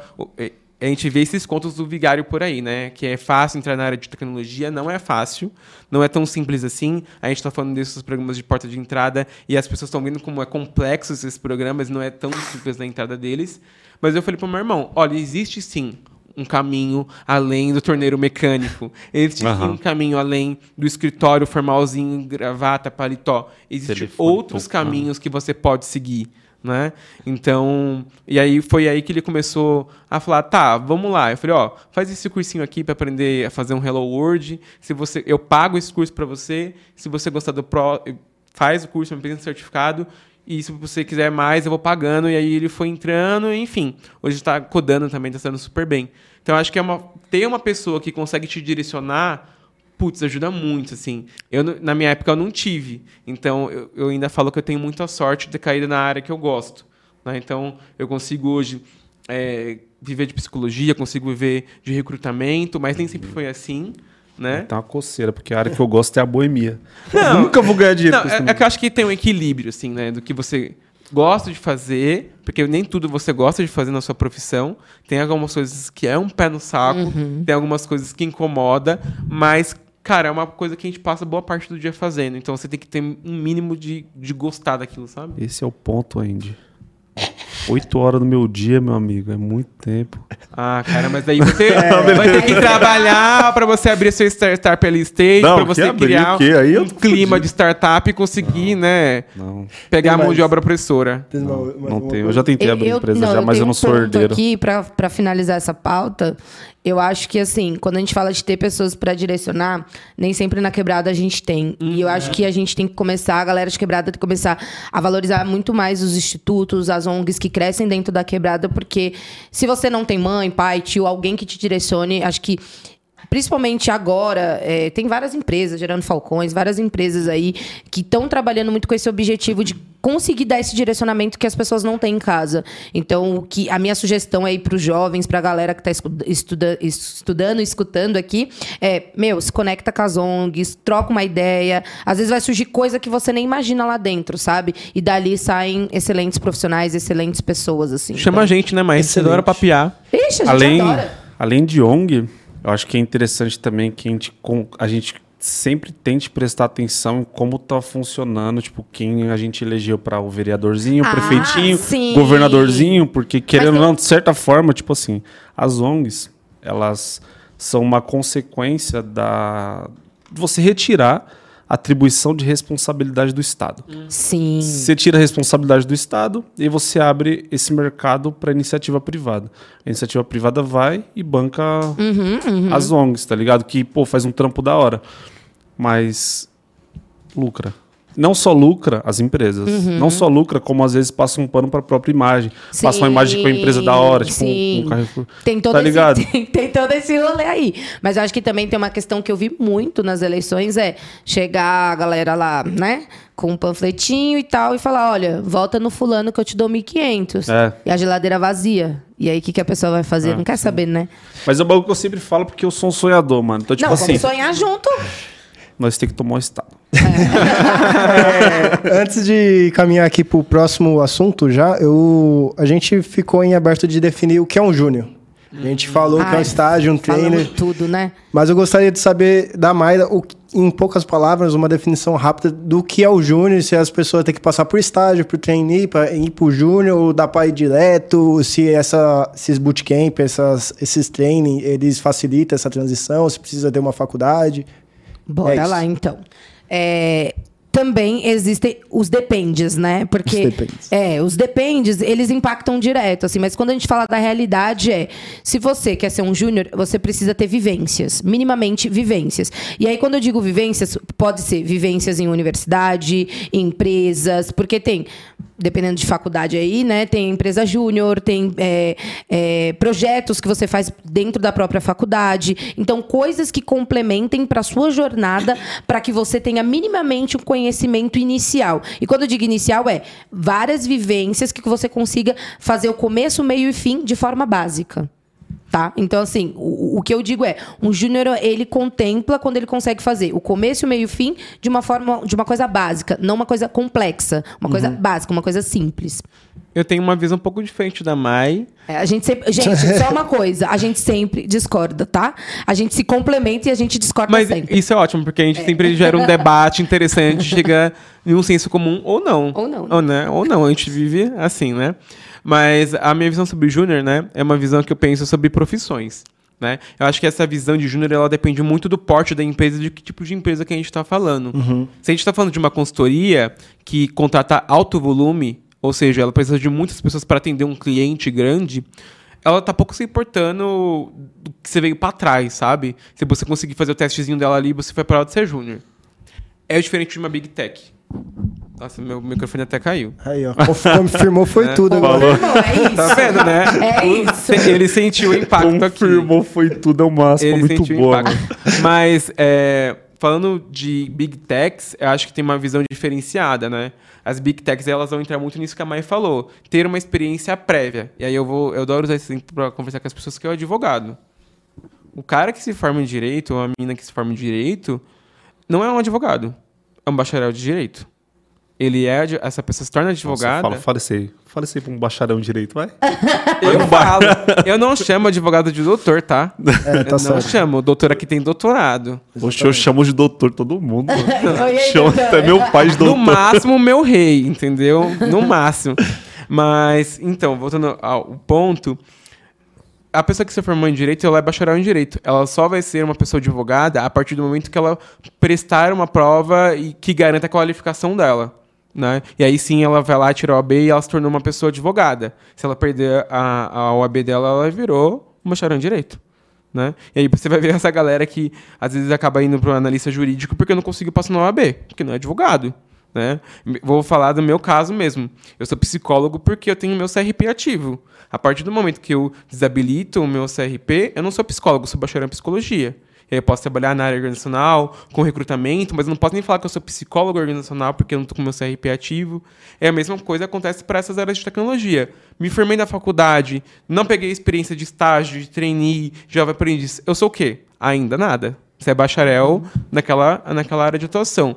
E aí sim, você pode pegar um programa de trainee que é um dos pré-requisitos é a formação acadêmica para você conseguir ter essa experiência ou você vai se submeter a esses empregos assim que pagam bem ruim para você criar uma experiência como uma consultoria por exemplo que não vai se importar muito para isso para você ganhando bagagem ao longo da sua jornada para aí sim você estar preparado para ir para uma big tech Sim. É o que a gente vê muito acontecendo. Não sei se foi o que aconteceu com vocês. Off topic, eu contratei os dois.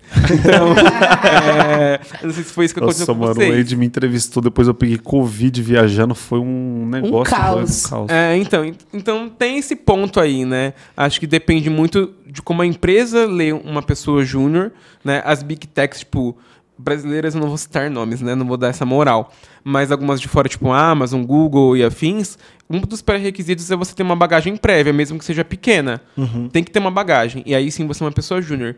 Não tive bagagem nenhuma, você ainda não é nada. Você é bacharel, você tem um, um diploma que hoje em dia, vamos ser sinceros, né? Não conta muita coisa. Não, quando eu, mano, quando eu entrei na faculdade, acho que, como eu entrei em faculdade privada, e o intuito da faculdade de universidade, universidade não, porque é uma faculdade e nem é muito de ensino. Eu tenho certas críticas à universidade, faculdades privadas. Mas um dos papos dos professores era: bom, aqui vocês vão aprender, vocês vão ter tipo uma licença para poder pedir um estágio em algum lugar. Exato. Porque a gente, a gente trabalha com tecnologia e o tempo todo tá mudando. Então você vai aprender uma base legal aqui, mano, mas sei lá, a linguagem que você está aprendendo, ela já não vai ser legal para você entrar numa empresa Pode legal. falar, você aprendeu um a codar em COBOL lá na faculdade, né? Java. Pode falar Foi Java. gente. Nunca Foi- tropei com Java, foi mano. um Cobol, telinha Java. preta. Nunca tropei. Eu tropei com o Kotlin lá no, Ó, No rolê, ó. né? No rolê, no rolê, né? no rolê. Não No acredito. rolê. eu mexo com o Java. No rolê, no No rolê. rolê. Eu mexo com o Java, velho, todo dia. Já vão. Negócio me de faculdade aí é osso. Mas excelente. A gente definiu essa questão de primeiro emprego, o que é estágio, o que é trainee, o que é tudo. Agora, gostaria de saber de vocês quais são as dicas para as pessoas de montar um currículo. Como a pessoa monta o currículo dado que ela vai buscar um primeiro emprego? É, a gente... o Bota que- foto. Bota foto, Bota bota foto no CPF. currículo. Bota fotinha com O o que cabelo. dá para botar no currículo, como estruturar um currículo do, do- do pé à cabeça ali. Aí eu vou deixar. Vocês querem Pra- fazer pra perguntas e respostas ou vocês querem que a gente vai... É, que a gente Não. vai se complementando, Vai se complementando, vai. Só é, para complementar pergunta de como formar um currículo, não só o currículo papelzão, mas também perfil e tipo rede social. Porque, LinkedIn, querendo ou não, é, tal. LinkedIn, Gup, acho não sei se tem perfil na Gup, porque eu acho que eu nunca usei essa, esse negócio. Nunca usei também. É, eu uso o QI, né, gente? Infelizmente, estou O 10 cara, anos trabalhando com isso. nesse ponto de 10 ter o anos QI, trabalhando né? com Ele isso. Pô. Gente, lembrando que o QI não é o QI. coeficiência de inteligência, tá? É o que indica. É, Vamos pô. focar aqui que o QI... Gente, imagina se eu trabalhasse 10 anos com isso, se não tivesse um Um QIzinho. qui- só um porra, quezinho Era muito ali, desprezível, aí né? Não, aí não dá. Tem como. Quer começar? Começa. Pode começar, por Tá. favor. Por favor. Obrigada, obrigada. Não, quando a gente fala ali de estruturação, acho que hum, eu, eu vou voltar pra gente. Eu vou focar aqui um pouco no LinkedIn, por quê? Porque, gente, o LinkedIn é o momento.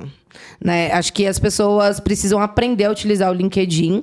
E por que, que eu tô falando do LinkedIn especificamente? Porque ele já te traz a estrutura de um currículo. E às vezes, o que vai acontecer? Às vezes, a pessoa tá na correria, putz, ah, a empresa pediu um currículo. Eu tenho que montar? Não. Tu consegue puxar já um PDF diretamente do perfil do LinkedIn que sai um currículo estruturado. Porque às vezes a pessoa não sabe montar ou precisa de urgência. Então, assim, o que, que a gente olha, né? Precisa ter seu nome, obviamente, que a gente precisa saber como você se chama. É, é importante, é, principalmente a, a galera, a gente trabalha muito com diversidade, então a gente sempre reforça isso na- nos nossos bate-papos. Né? A pessoa colocar como ela se identifica, então, se é uma pessoa trans, como que ela gosta de ser chamada, como que ela se identifica de Nome fato. social, né, mãe? Nome soci- social aí. É, tem a galera também que passaram por circunstâncias da vida e talvez não goste do nome, e pode colocar o nome que a pessoa se sente confortável, porque às vezes tem um nome que te lembra alguma coisa, te traz algum, algum impacto emocional ali. É, e endereço, coisa básica. Endereço, Nossa, telefone para contato. Endereço embaçado, né? É, não, mas aí é que tem gente que usa endereço para outras coisas, né? Não, quando eu digo endereço embaçado, porque às vezes. Ah, você desviela, a esses pessoa, a bagulho. pessoa simplesmente, pô, muito longe, não vou contratar, não. Mas, não, não, mas continua, continua. Tá, não, tá, deixa- tá. Não deixe minha A gente vai entrando nesses méritos, depois a gente vai entrando. Endereço ali, um e-mail. Então, assim, tem uma galera que não sabe é, criar e-mail e. Posso colocar reginaldogatinho.com? Não, Reginaldo, não podemos. A Olha, indicação quê? Reginaldo Vamos lá, vamos, SK8. vamos colocar, vamos colocar a teoria e vamos colocar a prática, né, Mai? A gente dá risada, tá, gente? Desses A gente ri. Mas assim, eu, Andy, se importo 0%, mais se importa 0%. 0%, a gente mas acha estranho. a nossa visão não é a visão de todas as pessoas recrutadoras, tá? Lembra que tem a menina do RH E eu gosto de dizer a menina do RH, aquela que anda com o, to- o salto toque, toque, toque, toque, que não olha pro lado, que ela vai se importar horrores com isso. Sim. Então vamos pensar que você pode cair numa empresa que tem a menina do RH. É, que e não é a Mai. Que não sou eu nem o Andy. E a gente sugere o quê? Seu nome e sobrenome, não tem erro. Ah, mas não tem, já falou que existe. Abrevia, coloca no- ponto, o- o coloca ano de data nascimento, né? nascimento. Pronto. É o simples, o básico. Não gatinho, ou pega tudo e não sei o que lá, e começa umas coisas malucas ali. Evite, né? Porque às vezes você pode perder uma oportunidade por um viés de uma outra pessoa que, né, tá utilizando o e-mail pra resumir você, né? Eu uso isso como uma forma de criar uma conexão com a pessoa. Já dou uma brincada, né? Então fala, ah, então pro próximo passo vou te mandar um e-mail. Me confirma seu e-mail. É o gatinho arroba 2006 RS. E a pessoa fica tipo, eu vou mudar, tenho esse outro Eu aqui. tenho esse outro Eu tenho esse outro aqui, sabe?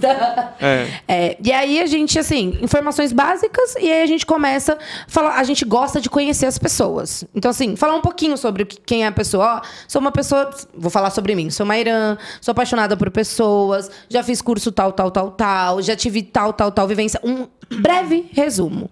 Não um resumão, tá, gente? Um breve resumo, sei lá, três, quatro linhazinhas ali. E aí você começa a destrinchar. Se você tem experiência, você traz as experiências e é importante que nas experiências você, vocês coloquem ah, da data inicial até a data fim, o nome da empresa e o que, que você fez lá. Né? E eu acho que é, é legal quando a gente fala o que, que você fez. Porque tem gente que fala assim, ah, eu subi a escada, desci, entreguei duas, dois panfletos ali e pronto. Não. É, putz, o que, que você vivenciou? Eu tive a oportunidade de construir, de manter, de é, repensar. É o que, que você impactou lá. Pode ser uma coisa simples, mas você precisa elaborar a forma que você escreve ali. Porque às vezes você só vai colocando assim, bullets, né? Bullets points ali. Ah, fiz isso, fiz isso, fiz isso. Mas o que, que você construiu com aquilo? O, o- qual que foi o impacto daquilo que você fez para dentro da empresa, para dentro da área ali, em específico? Então, não precisa ficar enchendo linguiça, mas de fato traz ali os pontos que você é, contemplou. E assim você vai fazendo sucessiva- sucessivamente ali dentro das empresas. Quando a pessoa não tem experiência, aí o ponto é: putz, já fiz um trabalho social, ah, já fiz um, um projeto na, na faculdade, ou já fiz um projeto dentro da própria escola, do ensino médio, porque agora o ensino médio, o ensino fundamental está trabalhando bastante com projetos. Então, assim, putz, qual foi o teu impacto dentro daquele projeto na escola? Ah, qual que foi o, o impacto do projeto social que você participou? Ah, eu estou dentro de uma comunidade onde eu ajudo é, pessoas em vulnerabilidade. Qual que é o teu papel ali? Porque dali a gente vai conseguir extrair muitas coisas importantes, muitas habilidades importantes, que às vezes é muito mais essencial do que uma habilidade técnica. Porque habilidade técnica a gente aprende, né? A que a gente tem de vivência, de história, nossa habilidade de fato comportamental é de vivência. Então, isso é muito mais rico pra gente do que. Não que o outro não deixa de ser, tá? Mas é muito mais rico porque você já traz isso dentro de você. Então você traz ali o, o, o complemento, as informações, dados de escola, eh, faculdade, curso técnico, cursinho grátis. Gente, tem muito curso grátis. Tipo, se inscreve, eh, duas horinhas, 24 horas. Às vezes eles colocam 60 horas. E não é tudo isso, é uma estimativa. Então a Sabe aquelas assusta, cursos de horas complementares? É isso. Tá valendo. Tá valendo. Tem que colocar, porque assim, são coisas que você vai aprendendo. E é legal porque você não paga nada. Então você vai aprendendo. Ah, mas eu não aprendo lendo. Ah, eu não aprendo no online. Alguma coisa você aprende. Porque ficar passando é, TikTok, passando várias coisas, todo mundo gosta. Então, assim, acho que para estudar a gente tem que focar também em. Minimamente a gente vai conseguir aprender um pouco. Colocou essas informações, fim, não tem segredo. E aí, Andy, você- me complementa aí. Eu acho que tem um, um- um por trás assim do currículo que as pessoas elas precisam entender, né? Que o nosso currículo ele tem que ser feito para chamar atenção. O objetivo do currículo é chamar você para entrevista. Cuidado com esse chamar atenção, tá? É, vamos lá. Eu, eu vou, eu eu vou explicar. Eu vou explicar. Vamos lá. Então, acho que o objetivo do currículo é você criar ele para chamar a atenção da pessoa recrutadora para aquela posição. Então, putz, dá para ter um currículo só? Não. Não, não dá. acho que o seu currículo tem que ser mudado de acordo com a vaga que você quer e da área de atuação que você está trabalhando. Eu já trabalhei em diversos segmentos diferentes, assim. Eu já fui o Severino, assim. Já trabalhei em todos os segmentos possíveis e imaginários de empresas. E hoje eu tô mais focado em tecnologia, também tô focado na clínica, enfim. Mas, por exemplo, eu já trabalhei numa empresa de moda onde o currículo era simplesmente uma foto de boa qualidade da pessoa. Sabe, é era uma grife, é uma grife famosa, não vou falar nome, né, pra não dar o ibope, mas é uma grife famosa de shopping, e, por exemplo, vinha o currículo da pessoa, era uma foto. Aí a primeira vez que eu vi, eu falei, por que, que esse cara mandou uma foto dele aqui? Tipo, ele é modelo? Ah, não, ele, a vaga é de gerente de loja, então ele tem que ser bonito. Porque a nossa loja tem esse padrão de pessoa. E era o padrão mesmo.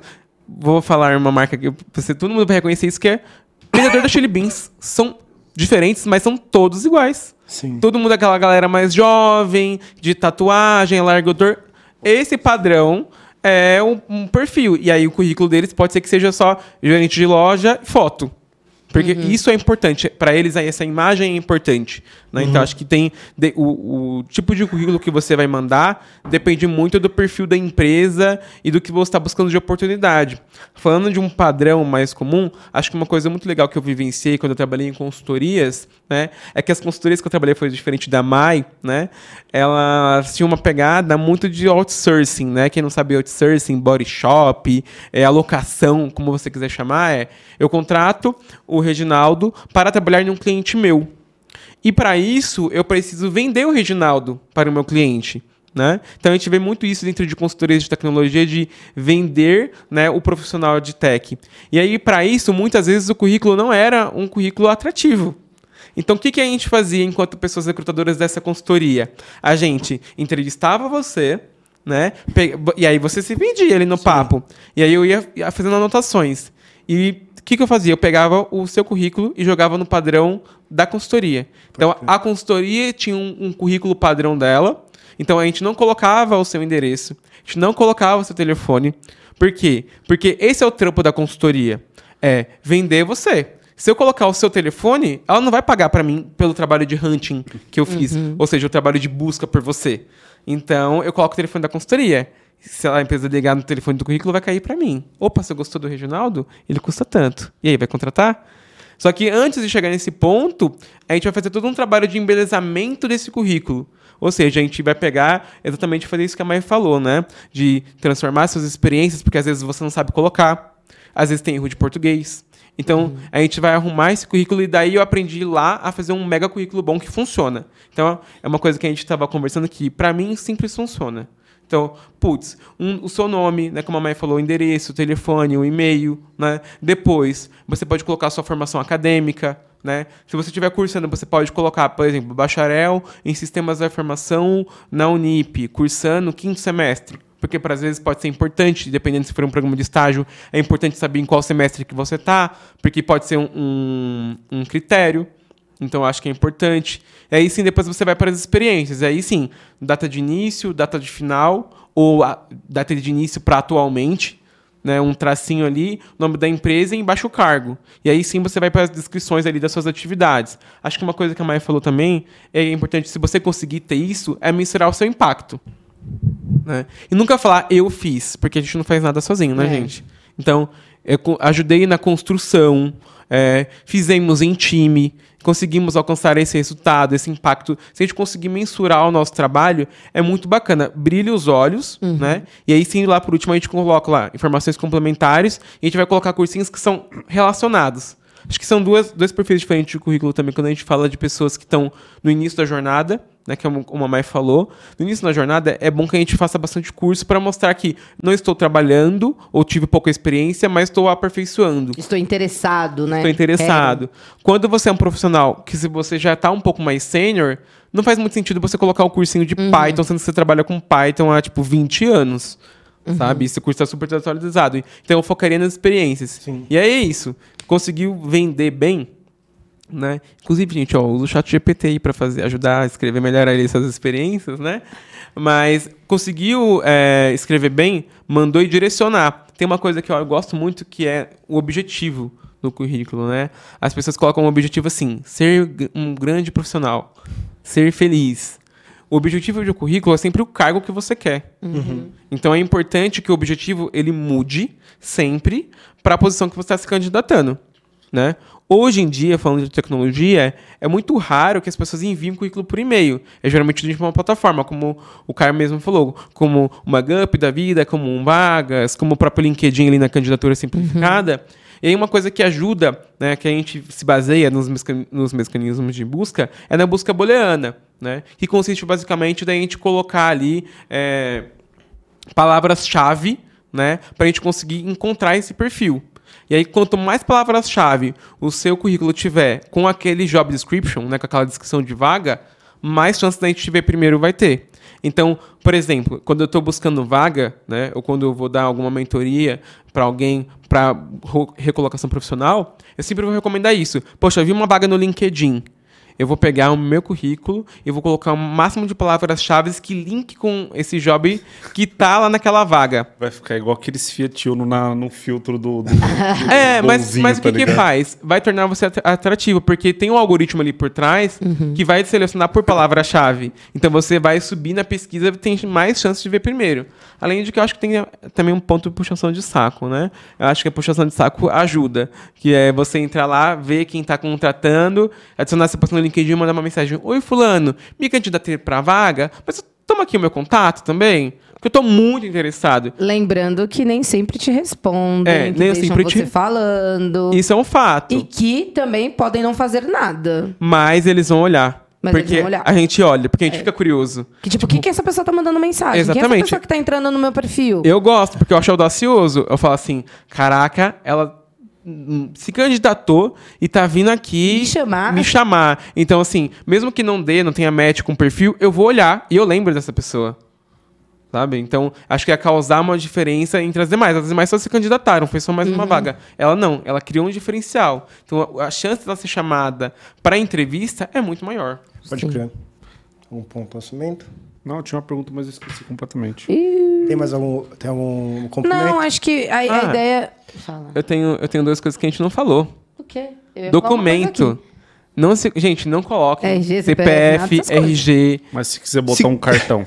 Se quiser Não. colocar Não. e mandar pro quebradev, quebradev.gmail. É. Aí você coloca o CPF, o, a frente do cartão e o verso. Que a gente dá um jeito pra vocês. Não coloquem dados pessoais no cartão. Faça seu currículo. No currículo de vocês. Gente, a gente não sabe na mão de quem esse currículo vai parar. Sim. Então, os seus dados aí vazando a LGPD gritando aí, né? Então, vamos, né, tomar cuidado com os seus dados. E outra coisa que é foto.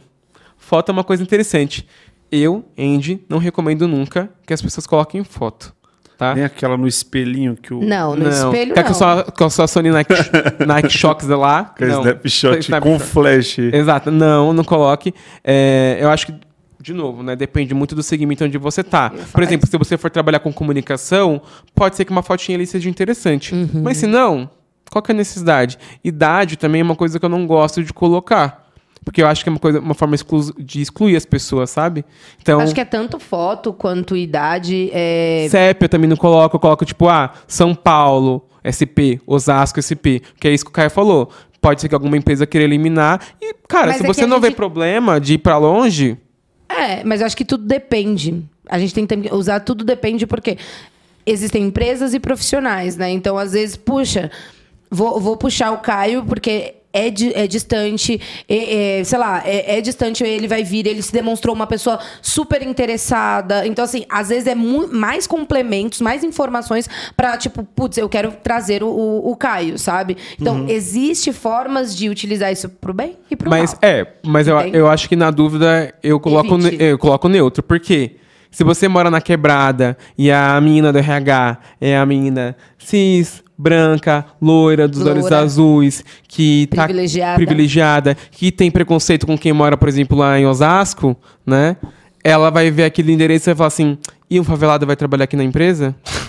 Chavoso. O Vai chavoso. chegar de Juliette aqui, que Entendeu? Sim, claro. Vai chegar, vai chegar cheirando Então, o assim, trem. gente, vamos, vamos trazer pra realidade. Isso acontece, as pessoas só não falam. Né? Oxi, o Mas que isso foi- acontece. O que, que não foi aquele Sabe? bagulho do, do banco laranjinha lá?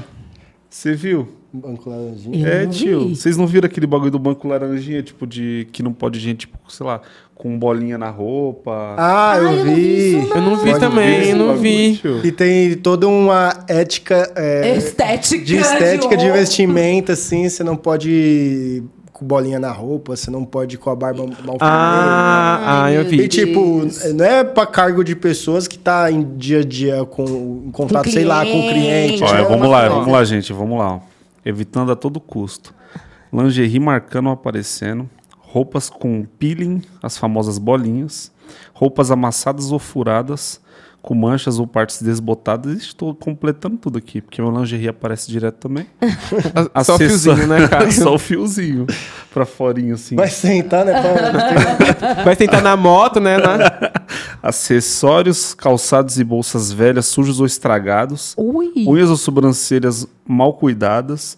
Ixi, eu como unhas. Nossa, mas vai trabalhar, vai pegar a pessoa. Barba, barba mal feita É, e cabelo sem dente. corte, mano. Cabelo sem corte, moleque. Nossa, eu tô Ah, já, ferrado aqui. que- Mas, Maquiagem emborrada ou excessiva, cabelo sujo ou desarrumado, material de trabalho bagunçado, caneta com a tampa mastigada.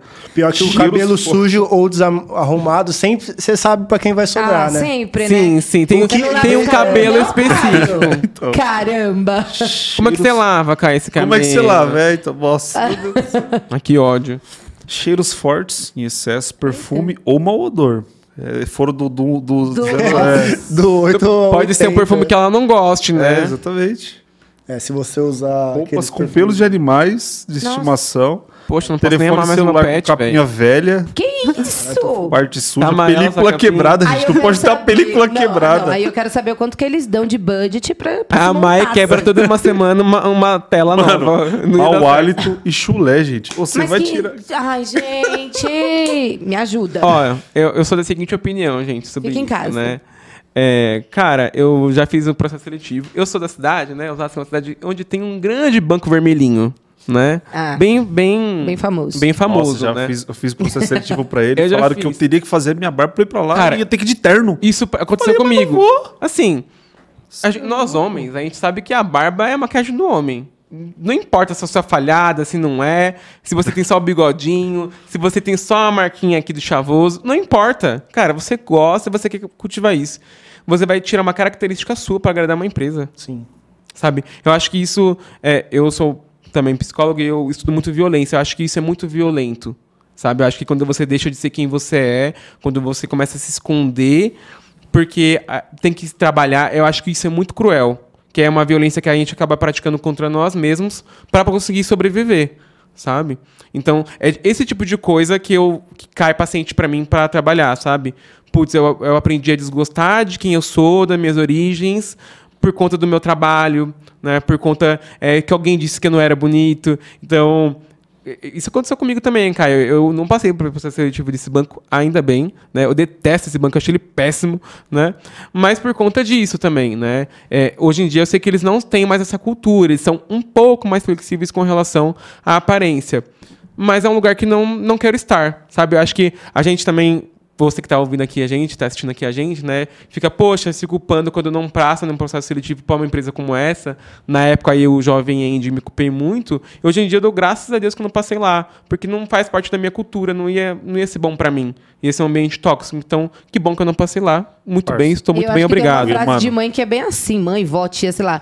Tem espaços que não são pra você, Exato. sabe? É, então, mano. tipo, a gente tem que entender É. que tem bagulho que não é pra gente, já era. Mas tem espaços que a gente milita. precisa, é, e precisa, precisa estar. Não, sim. né? Mas tem espaços que a gente Não já vê cabe. que não cabe Mano. e tá tudo certo a gente se retirar.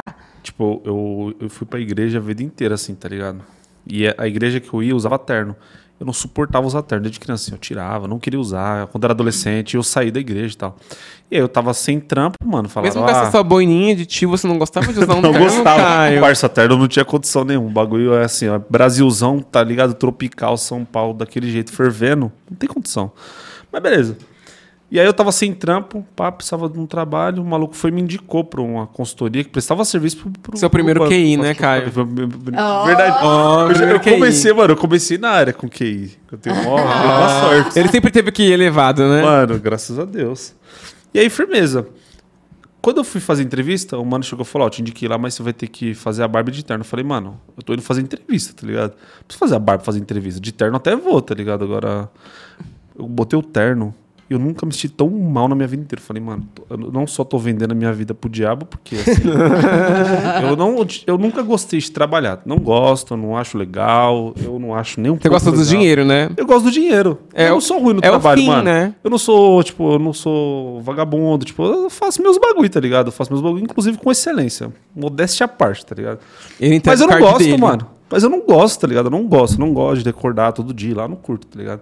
É quando eu falava, mano, eu não gosto desse bagulho, ainda tô vestindo um terno. Porra, aí fudeu, tá ligado? Eu tô, acabando com a minha vida mesmo. Eu vou, fui e voltei fudido, tá ligado? Pô, tô, fracassei demais, porque eu tava de terno. Eu acho que eu odeio esse estereótipo do. Pra mim, é o cagar a regra, né? Em que você tem que ir em um padrãozinho ali pra se encaixar. Eu tive um debate com um paciente que eu já atendo ele há algum tempo na clínica. E ele tá falando sobre isso, né? Sobre o estigma, que é a imagem que a gente tem sobre um psicólogo, né? Onde o psicólogo precisa estar ali todo, né? Com a, roupinha psicólogo falando de jeito difícil, né? Pra você dar essa moral. Ele falou, cara, pra mim nunca funcionou. E, tipo, funciona com você ou aqui você, porque você tá de camiseta de banda, porque às vezes você tá com uma camiseta de ficar em casa, sabe? E eu consigo muito mais me conectar com você, sabendo que você é uma pessoa, que você fala palavrão aqui comigo, que às vezes eu percebo que você se emociona com uma coisa que eu também tô emocionado, do que esse padrão que a sociedade pega em cima do que é ser um profissional que tem de saúde mental, por exemplo, sabe? E é um padrão de comportamento que ele é construído por conta da colonização. Cara, Sim. são neuroses do homem branco europeu E, e, ele- depois isso é replicado. Eu tinha uma, uma, uma professora na faculdade, por exemplo, que eu lembro isso claramente. Assim, foi, de novo, foi violento. Eu tinha uma amiga que estudava comigo na faculdade, na hora dos estágios clínicos, que a gente atendeu os pacientes ali. Ela tinha cabelo azul e a professora falou: se você for para o estágio clínico com o seu cabelo azul, você não vai entrar na minha aula. Ou você pinta o seu cabelo ou você corta. Sabe? E tipo, porque o paciente vai se incomodar com a sua vestimenta. Cara, o paciente se identifica. Sim. Então, ah, pode ser que ele não se identifica com uma senhora de 60 anos que não gosta do cabelo azul, mas pode ser que um adolescente, puta, super vai se identificar. Isso vai criar um raporte incrível com aquela pessoa. Então, acho que uma coisa que eu sempre falo é, dentro de um processo seletivo, seja você. Sabe? Às vezes é como a Maia falou, não te cabe aquele ambiente. E em algum lugar vai caber. Sim. Sim. Nossa, meu, meu psicólogo era um negão de black que eu já trombei uma vez na Augusta e geralmente quando ele fazia analogia ele usava tipo Racionais, facção central, tá ligado? Então era da hora assim fazer com o mano. Ô, tem pergunta, Gustavo tá mó quietão ali. Não sei, eu não tô conseguindo acompanhar o chat, não tem pergunta. Eu vi que não. tinha uma, tipo, sobre o bagulho de bootcamp. Como que percebem as relações reais e materiais de programas de bootcamp? Eu acho que isso aqui vai para outro episódio, né? É, nossa, anota porque a gente precisa Segura, segura. destrinchar. Segura, É, É, esse não- bagulho aqui vai pro Não dá episódio. pra falar rapidão, não. Não, né, pau. É, antes de finalizar essa parte, eu gostaria de saber sobre os idiomas para o primeiro emprego. O que você acha que a. Qual é a real necessidade de. Zero, nem Mas- pro primeiro, nem pro segundo. Eu acho, que é, eu acho que é muito legal Eu falar pa- nossas eu próprias passaria- vivências com isso, né? Eu passaria, eu passaria no roxinho. Eu passaria também. Tá hablando, Caio? da- Tá, Tá tá hablando. hablando. Tá E um hablando. dos market... cores. Mano, teve um, um marketplace quando tava no comecinho, assim. Hoje já engoli uns quatro. Que eu, fui, eu tava fazendo faculdade na época. Aí eu fiz o processo seletivo. Fiz um teste, não sei o que. Eu acho que eu fiz umas quatro etapas. Aí quando chegou na última, aí eu fui falar com o gerente do departamento, que era pra BI na época, tá ligado? E eu achava a BI bagulho muito foda. Falava, nossa, estouro, pá, vou ficar rico.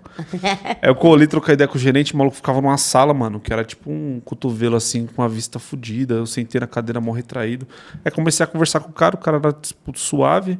Tá ligado aquele episódio do Fresh Prince lá, tipo, que ele tá trocando ideia com. Do maluco no pedaço, que ele tá trocando ideia com o tiozão aí. Ele começa a fazer os quadros. Ficou daquele jeito, mano. Nós começamos a trocar ideia, pipar. Eu fiquei umas uma hora e meia conversando com o cara, sem zoar. Aí, tipo, ele falou assim, mano, Caio, você tem inglês, né? Eu falei, não, mano. aí o maluco ficou tristão, mano. ele falou, puta, mano, não acredito, velho. E aí, tipo, eu não passei, tá ligado? Por causa disso. Eu falei, caralho, mano. Mas assim, Situação. no, na descrição da vaga, precisa? É, não tinha. Não tinha na, na descrição, cara? Não tinha. Então, de- quando bota na descrição da vaga, às vezes precisa e às vezes não precisa, tá? Uhum. Porque muitas das vezes é tipo assim, precisa de inglês avançado, fluente, porque no dia a dia você vai conversar e vai hablar, e não, não. Chega no dia a dia, você não usa. Aí você fala assim, aí às vezes cria até expectativa na pessoa, putz, fiz o inglês, nossa, não estava utilizando há tanto tempo, vou chegar na empresa e vou utilizar. Chega lá e não utiliza. Então, é vários dependes. Pra quem tá começando, não precisa. Quando a gente fala de técnico, né, falando ali de, da área de dev, de, da área de tecnologia, minimamente o básico, né? Porque tudo Saber ler uma documentação, tudo interpretar, é né? inglês, né? Então, a gente... Nada que um Google ajude no começo, porque assim, no começo não vai dar pra ter tudo. Vou aprender tech, vou ter que pagar aula de inglês. Não, não, não. Vai utilizando o Google ali, vai se aperfeiçoando, vai olhando, porque também tem curso de inglês gratuito, espanhol também gratuito. Duolingo aí. Duolingo, Duolingo. patrocina a gente. É, bora lá. Tá com patrocínio no peito do teu pai. No peito do teu pai. Você vai conseguir pedir um pão e um leite no Duolingo, né? Mas pelo menos vai conseguir alguma É. coisa, né? Bread Mas, and milk. pro primeiro emprego. É, Milk and coffee. Pro primeiro emprego, é, não precisa, assim. Mas precisa entender minimamente ali para você é, ler uma documentação, é, entender um pouquinho do. Entender um pouquinho do que está sendo pedido ali. Mas aí também, como eu volto, tudo no depende, né? Porque às vezes a empresa pede e não precisa, ou não pede e Eu precisa. acho que tem uma coisa bem legal sobre isso, assim, acho que trazer as nossas próprias vivências, né, Mai, com, com outras línguas estrangeiras. É. Que é assim, é, falando de, de recrutamento, assim, da área de pessoas, eu tô na, na área já vai fazer uns 8, 9 anos, a Mai acho que também mais ou menos isso, ou para mais. 11 anos. E a gente não tinha uma segunda língua, assim. E sim, muitas oportunidades foram fechadas pra gente, né, de grandes empresas, de megas empresas. A gente tem currículo hoje, eu posso falar que muito bom, um perfil muito bom, É- é modéstia muito bom, à parte, muito né? bom. Mas uma das coisas é a oportunidade, sabe? Que as pessoas vão dando pra gente. Então, é, eu e a Mai, a gente hoje trabalha numa empresa que essa empresa tem é, filial em outros países, né? E quando a gente entrou na empresa, não foi um requisito, era um diferencial sim, Uhum. ter uma segunda língua, né? Mas, eu, cara, eu nunca tive essa oportunidade porque é isso que o Caio falou. Eu estudava de manhã no cursinho técnico, ia pra escola, ia pro trampo, e o salário apertado. Eu paguei minha própria faculdade de psicologia, RH, ganhei bolsa pelo ProUni, então políticas públicas mudam vidas. Sim, né? ProUni E também. ta- é, eu me formei na, em psicologia com FIES, pago até hoje minhas lindas parcelas lá, com muito gosto. Né? E consegui, consegui esse privilégio, porque eu também tive meus privilégios para conseguir isso. Mas o ponto é que não sobrava grana para fazer inglês, sabe? Não, não não tinha essa possibilidade. E aí a gente começou a trabalhar e chegou num ponto que a gente precisava trabalhar vagas de outros países, sabe? E tinha pessoas no nosso time, né, é, que tinham uma segunda língua e conseguiriam tocar esse processo assim super tranquilo. Mas a nossa liderança, ela apostava muito na gente. Primeiro, era uma pessoa de recorte diversidade também. Então, acho que tem essa importância. Nossa liderança era uma mulher preta. Então, ela via a gente e ela se identificava também. Em algum momento, deram oportunidade para ela. E aí, ela fez isso por, pela gente também. Então, você quer... Deixa eu e só eu quero- finalizar aí, é, você não, vai. Não, vai, vai. E aí, dentro disso, surgiu essa possibilidade de outras pessoas trabalharem essa oportunidade, que era uma oportunidade internacional. Eu estava começando a fazer aulas de inglês, porque o salário tinha conseguido um mérito, estava sobrando ali um pouco. Tava explicando aí um pouquinho, né, com a galera, mas não era suficiente para tocar um processo. E ela falou: "Cara, eu acredito em você" sabe? Eu sei que o seu inglês não vai estar de milhões, sei que você vai cometer algumas gafes. Eu falei, eu não sei se eu consigo dar conta de um processo inteiro em inglês. Ela falou, vai. Eu fui, estudei pra caramba, minha professora de inglês ajudou muito ali, a gente criou um script, eu me desafiei pra caramba e deu certo. A gente só não fechou a vaga porque a vaga foi congelada, mas, cara, eu consegui com- me comunicar. E foi engraçado porque é, eram pessoas da Espanha que também não falavam inglês como uma língua materna, então eles também estavam ansiosos e nervosos de falar inglês comigo. Então foi legal porque eu Que consegui não falou ajudar. espanhol, portunhol ali. Não, que, que hablar o quê? Eu vou explicar. E aí, é, a pessoa, eu consegui deixar a pessoa calma, a comunicação fluiu, sabe? Deu certo. Então, hoje, é claro que tem, existe uma cobrança nossa de falar fluentemente, mas, cara, o importante é a comunicação fluir. Pode ser não ser de milhões, dar uma travada. O importante é começar. Deu certo e foi fundamental para eu ter confiança hoje. Pra, eh, teve uma outra oportunidade que eu conversei, fiz uma conversa com, com um fornecedor em inglês. Não foi muito avançado, mas consegui me virar, sabe? O gringo também entende que você está aprendendo e que está se esforçando para falar na língua dele. O correto seria ele tentar falar português. Cadê que você vê esses gringos tentar falar português também? Ó o Glenn. Entendeu? Feião, Então, cara. assim, e a gente passa mó pano pra isso. Então, eles também vão passar pano pra gente. O importante é se comunicar. Então, eu acho que e ter uma pessoa que acredite em você. E no meu caso, eu tive muita sorte de ter essa liderança que impulsionou isso. Né? No meu caso, foi inglês. Eu acho que a Mai pode contar um pouquinho da experiência com o espanhol, não, o que eu né? ia falar Não, naquela hora... Fala, fala, fala, fala, fala, Caio. Não, acho que uma parada que que você trouxe, que é muito importante, esse lance do medo. Mano, quando você tiver com medo de falar inglês, família, pelo amor de Deus, lembra do Glenn, mano. Tá ligado? Papo reto. Olha o gringão, tá mó cota que ele não consegue falar direito. cara. Lembra do Jacan, né, mano? Lembra do Jacan, do Glenn? Lembra dessa Tom rapaziada aí, ó? É. Não, eu acho que um ponto que eu ia complementar ali no Andy é que eu veio na minha cabeça, eu já queria pá, falar. Mas é que a gente também falou assim: bora, vamos. Vamos. O- no meu caso foi o espanhol. Ai, nossa, queria falar espanhol tanto que comecei a fazer uma aulinha que custava assim, ó, gente, 150 conto, duas aulas por semana, tá? Uma sala com, sei lá, oito pessoas online. Falei, vou, é o que tá tendo, vamos.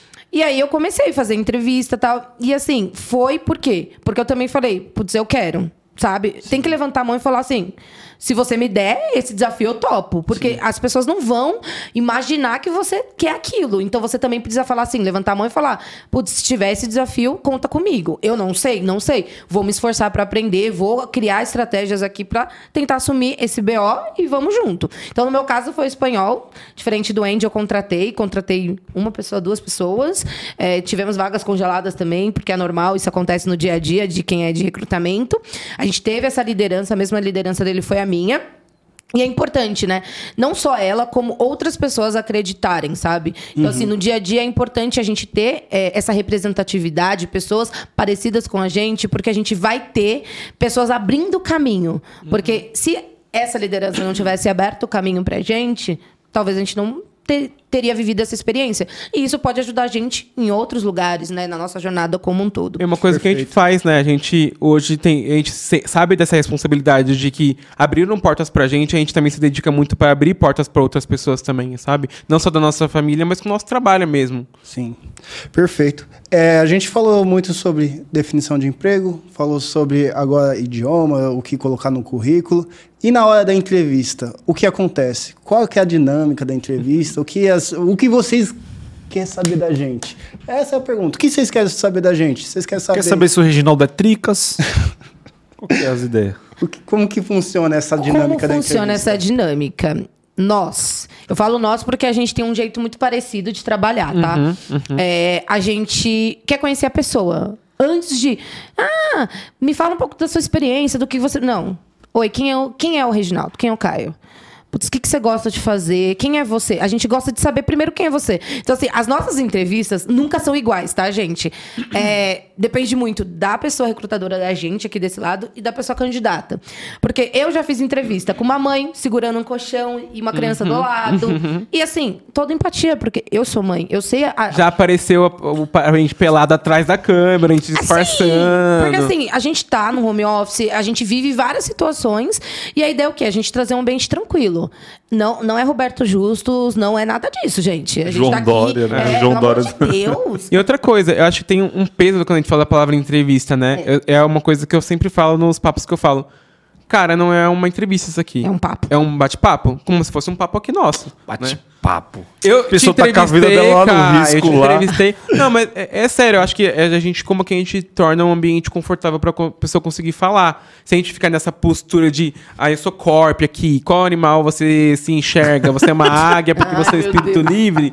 Cara, isso Nossa, não- existe ainda, gente. deve ter gente que pratica Tem gente isso, sabe? qual- E não faz o menor princesa, sentido. Qual não sei sabe? o que você é. Eu, eu já vi, eu não sei se era meme no Twitter ou se é real, de alguém colocar assim, qual é o seu signo?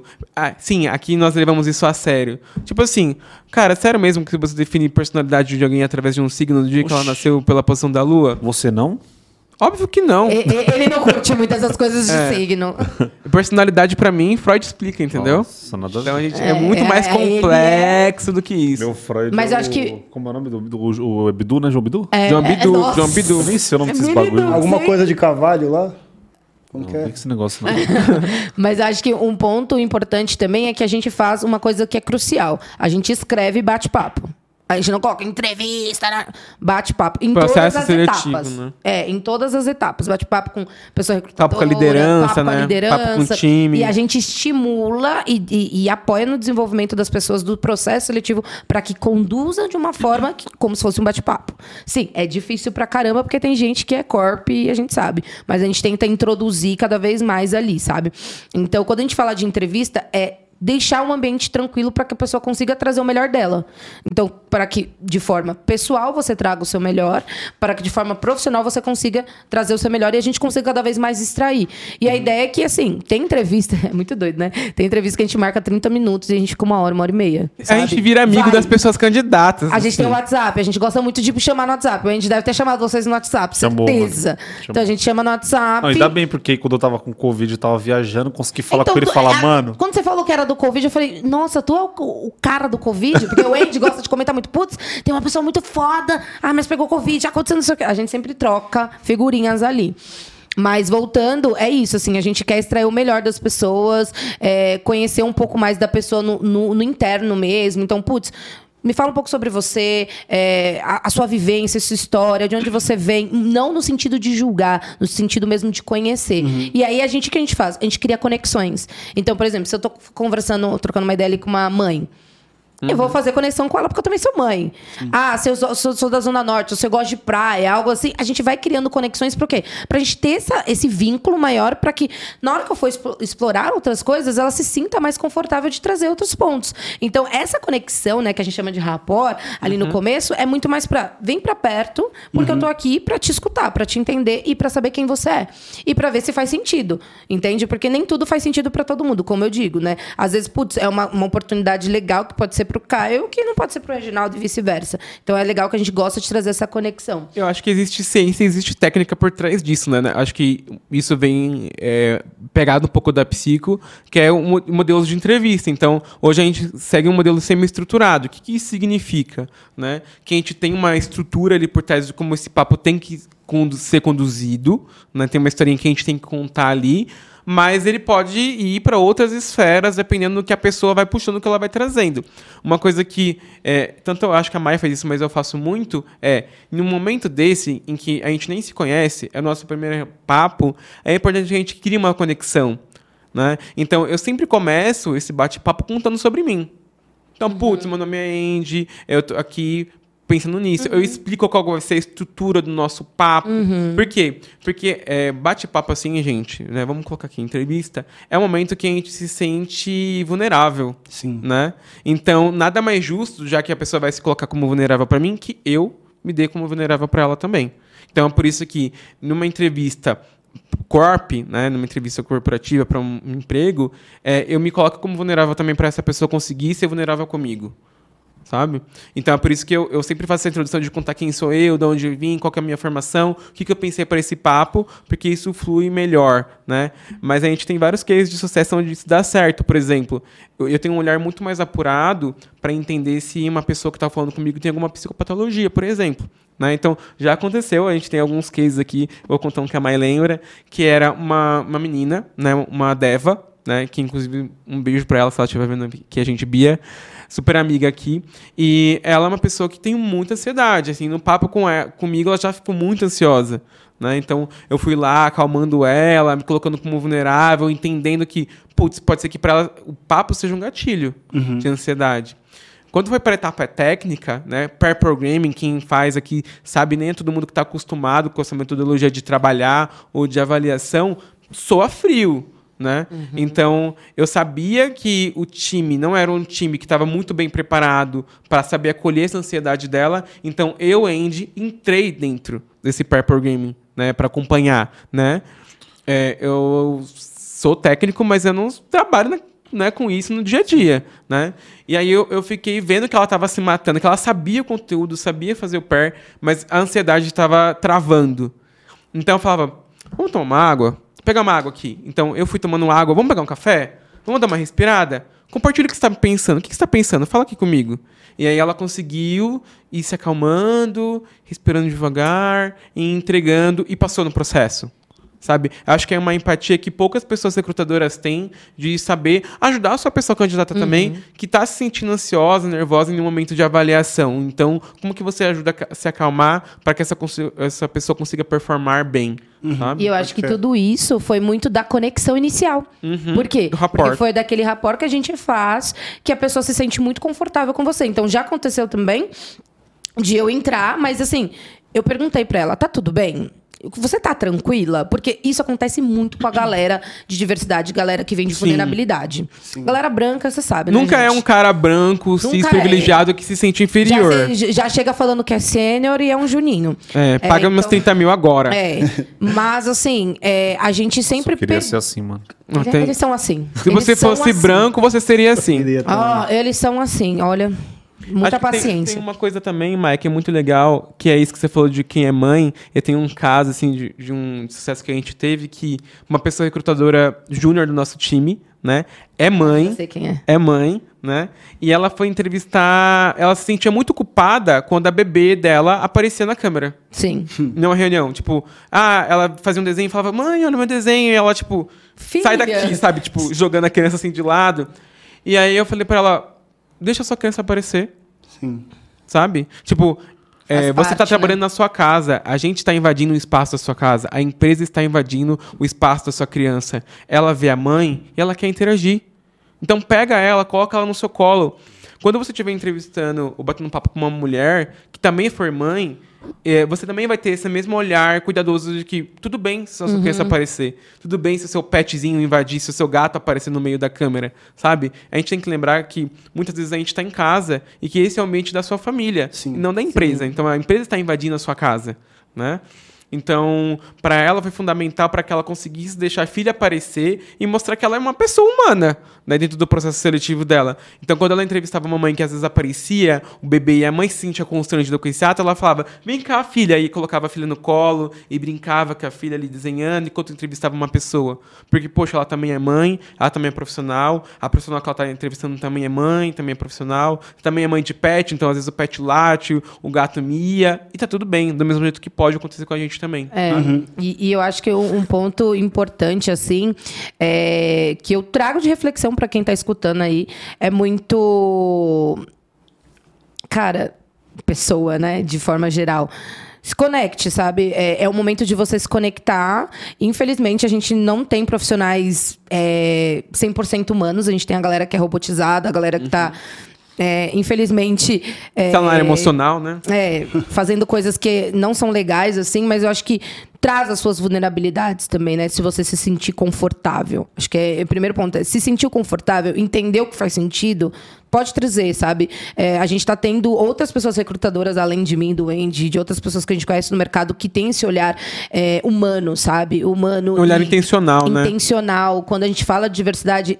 Se não tem intencionalidade, gente, intencional não é tipo assim, ai, que bonitinho. Não, gente, intencional é você entender de fato qual que é o problema, qual que é a raiz do problema e o que, que eu quero fazer com aquilo. Qual, como o meu trabalho impacta. E eu preciso ser intencional todos os dias. Você não tem inten- todos os momentos. Se eu não tenho intencionalidade, eu não tenho verdade, né? É.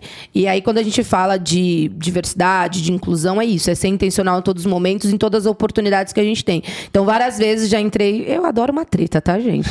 É, a gente conversou nos bastidores aí, eu sou meio treteira, mas assim, quando eu acredito numa coisa, eu vou até o fim. Então, assim, se for pra tretar por alguém, por algo que eu acredito, principalmente por questões de diversidade e questões de galera de quebrada aí, a gente vai com tudo, porque a ideia é a gente começar a hackear cada vez mais esses lugares, sabe? Esses espaços. Então a gente precisa contar com a galera que tá aí do outro lado, que quer vir para a área técnica, que quer mudar assim de, de área assim, é vem que a gente tá junto, que a gente precisa de fato furar essa bolha e ter mais galera nossa nesses espaços, entendeu? Perfeito. Tem algum ponto, Caio, sobre essa conversa? Vai acabar? Eu tenho mais um assunto pra gente finalizar. O assunto. Não, não quero. É só pra. Tipo assim, como a gente tá conversando com pessoas que estão entrando na área de tecnologia ou que tem dúvidas né, sobre a introdução, o mínimo que a pessoa precisa ter, que aí é de, de origem, tipo, de quem sofreu com o processo de colonização e ainda sofre, é a malandragem, é o saber chegar e saber sair, tá ligado? É basicamente o que eles falaram, é, mano, beleza, tipo, vocês trouxeram um papo de, um, de pessoas que trabalham ali na área de recrutamento que tentam não ser o pior ser humano do planeta, tá ligado? De certa forma você vai recusar alguém e vai ser ruim, enfim, você precisa selecionar a pessoa. Mas, sei lá, não interessa se a pessoa tá com uma criança no colo, se passa um gato, se a pessoa tá, sei lá, despenteada, não sei se vocês se importam com isso. O com a roupa com pelinho, disso. tá ligado? Um Com fundo, nada disso. Então, tipo, eu, eu eu tenho impressão, não vou falar que vou afirmar isso, porque eu não conheço dados. Dados e fatos, né? Mas eu tenho a impressão de que isso é uma exceção, tá ligado? Tipo, É uma exceção. É, infelizmente é. E a aí, gente sabe que a sendo- gente não é a regra. sendo uma, uma exceção, tipo, rapaziada, se vocês forem fazer entrevista com eles dois, Tá de boa. Tá Sinta-se- safe. Tá safe, tá safe, sinta-se tá à safe. vontade, tá ligado? Vai na fé, vai, fica à vontade no bagulho. Caso contrário, saber chegar, saber sair, entendeu? Isso mesmo. Sim. É olhar, entender, sentir, tá ligado? E aí, se sentir à vontade, vai que vai. Porque eu, acho que ajuda mesmo, tipo, você expor, é, sei lá, se tem alguma ansiedade, uns bagulho. Eu, por exemplo, quando eu fiz a entrevista lá pro Vagas, eu falei, tá ligado? Eu falei, ó, mano, ia fazer, ia fazer pareamento presencial Eita. com três pessoas, duas eram Que nem os incas, né, faziam. Porra. E é- era tipo, duas pessoas eram líderes técnicos e, e uma pessoa era sênior, assim. E aí eu já. O teste já era tenso, tá ligado? Pra fazer, eu ia ter que explicar. Era, mó, era Não era fácil, assim. Então foi. foi- E eu consegui fazer, me deu uma. Tipo, me deu uma subida na moral. E as pessoas, por eu ter falado no processo, tipo, que eu tinha pá, tinha nervosismo com os bagulho, as pessoas, elas entenderam isso e elas foram muito firmeza comigo, tá ligado? Foi, foi um bagulho, tipo, foi- parecia que eu tava trampando com eles pra pra fazer o bagulho do teste. Essa é a Então, ideia, né? Tem uma coisa que a gente faz muito também. Mas é, é exceção. Exceção. Então, tipo assim, rapaziada, É, é exceção. Exceção. chega na capoeirinha, tá ligado? Tem uma coisa que a Chega gente na capoeirinha, vai faz. pra frente, vai pra trás, você Entende joga, o você ambiente entende, ali, tem onde vê você tá se se- metendo. depois você bota o pé. Tem uma coisa que a gente faz muito, que a gente tenta garantir, que é a representatividade dentro desse processo. Então, por exemplo, mulheres são uma minoria, tá, gente? A gente sabe os dados e fatos. Não é uma balela que a gente tá falando dentro desse mercado de tecnologia, que é bem nichado. Esse mercado ele é branco, esse mercado ele é cis, e esse mercado ele é hétero. Né? Eu e a Maia, a gente tem um, um papel bem forte de mudar essa realidade. Né? Então, por exemplo, a gente tem duas estratégias, né? Contratar a base, ou seja, programas vão ser sempre direcionados para esses recortes. Para que a gente traga essas pessoas para o mercado. E quando for uma alta liderança, a gente vai focar nessa alta liderança também.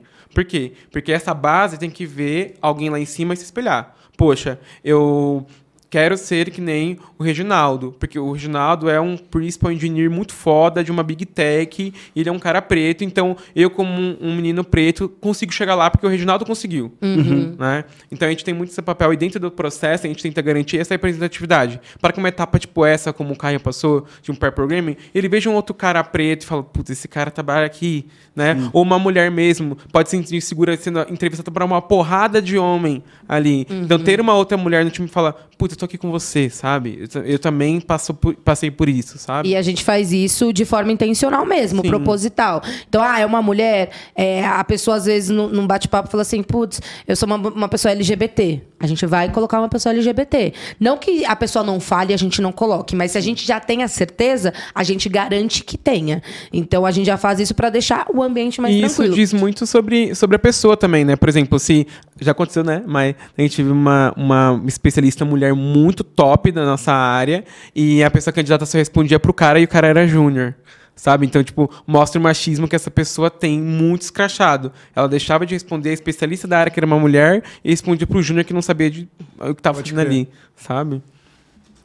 Se eu- Não, eu, Ah, eu- eu eu te ia cortei. falar um negócio aqui, eu viajei. Eu lembrei essa da ideia e viajei. Não, mas é mais isso mesmo. Ah, e tem um ponto muito importante, né? Que esse é meu privilégio como pessoa recrutadora. Eu simplesmente priorizo minha galera. Então, galera branca eu Se eu deixo escutar um privilégio pouco. nessa mesa aqui de novo, vou ter um AVC, mano. Não, não, mas, é, não, mas esse aqui é muito mais porque a, a gente prioriza a nossa galera e assim, quando a gente fala de vamos olhar primeiro para nossa galera, a gente olha, não que a gente não fale com as pessoas brancas, não é isso, ou com as pessoas que são é, privilegiadas aí, mas que a gente prioriza a nossa galera para que eles entram primeiro no processo, que eles sejam avaliados, que eles sejam é, visualizados de forma é, primordial ali. Então, Como eles não são nos outros lugares, é, né? nos outros lugares, tipo assim, vai entrando ali. É meio que um, dois, três, vamos ver quem sai. Não, a gente olha, a gente analisa. gente tem um e aí cuidado. vocês falam assim, ah, mas por quê? Como vocês sabem, né? É, às vezes, né, dependendo das empresas, tem um, um formulário onde aparece o, o dado ali, ali, autodeclaração e etc. Não é obrigatório, então quem responde, a gente consegue filtrar para conseguir priorizar. E se a pessoa não coloca nada, a- no papo inicial, né, quando a gente tem o primeiro papo ali, se ela traz pra gente, a gente sinaliza analisa, não dentro de um- formulário, mas a gente já tem noção de tipo, olha, o Reginaldo se identificou, então priorizo ele ali para que a gente consiga impulsionar dentro do processo. Excelente. O bom é que esses cortes eles vão chamar a gente de racista reverso e heterofóbico. A gente tá muito bem com isso. A gente lida é, bem com de isso. boa. Mas agora, para finalizar, a última perguntinha aqui rápida é como as pessoas podem se sentir preparadas para a entrevista? Quando? Quando a pessoa a melhor hora dela fazer ir para a entrevista, fazer um currículo e dar o pra ir lá? Cara, acho que isso é muito difícil, assim, eu- olhando pra, pra todos os recortes que a gente conversou aqui, né? Então, por exemplo, a gente vê que mulheres, elas têm muito receio de se candidatar. Só vão se candidatar se elas estiverem com todos os quesitos do job design. Se não tiver um, elas já falam, não vou me candidatar. Os caras não, os caras falam, ah, vou testar, vai que vai, né? Você é louco, mano. Vai que vai, vai que vai. candidatei muito louco, cada bagulho. Vai que vai, a- vai Mas que a vai. Karina, minha noiva, ela, ela se candidata também. Ela mete um foda-se. Não, Mas, mas- aí, quem- mas isso mas é quem ótimo. fez isso com ela? Algu- Alguém despertou esse negócio É, a a, nela? família, a família dela é da hora. Então, assim, então. eu acho que é empoderar essa pessoa de conseguir se aplicar em uma posição, sabe? Eu acho que tem todo esse pré. Você vê a vaga e fala, putz, esse lugar não é pra mim. Cara, é, eu lembro muito de um, um caso que aconteceu, acho que mais vai lembrar. A gente foi almoçar num restaurante bem top que tem ali na região da Zona Sul, na Berrine. E aí, essa mesma Júnior que era mãe, ela era muito próxima a mim. E ela falou assim pra mim, Andy, eu não me sinto confortável de estar aqui. Aí eu falei, por que não? Ela falou assim, porque olha para os lados, olha para as outras mesas. Não tem gente igual a gente, não tem ninguém pobre, não tem ninguém preto. E eu não me sinto bem nesse ambiente. Eu falei, você tem que se sentir bem. Sabe por quê? Porque você tem dinheiro para pagar a conta como todas as outras pessoas daqui. Então esse espaço também é seu.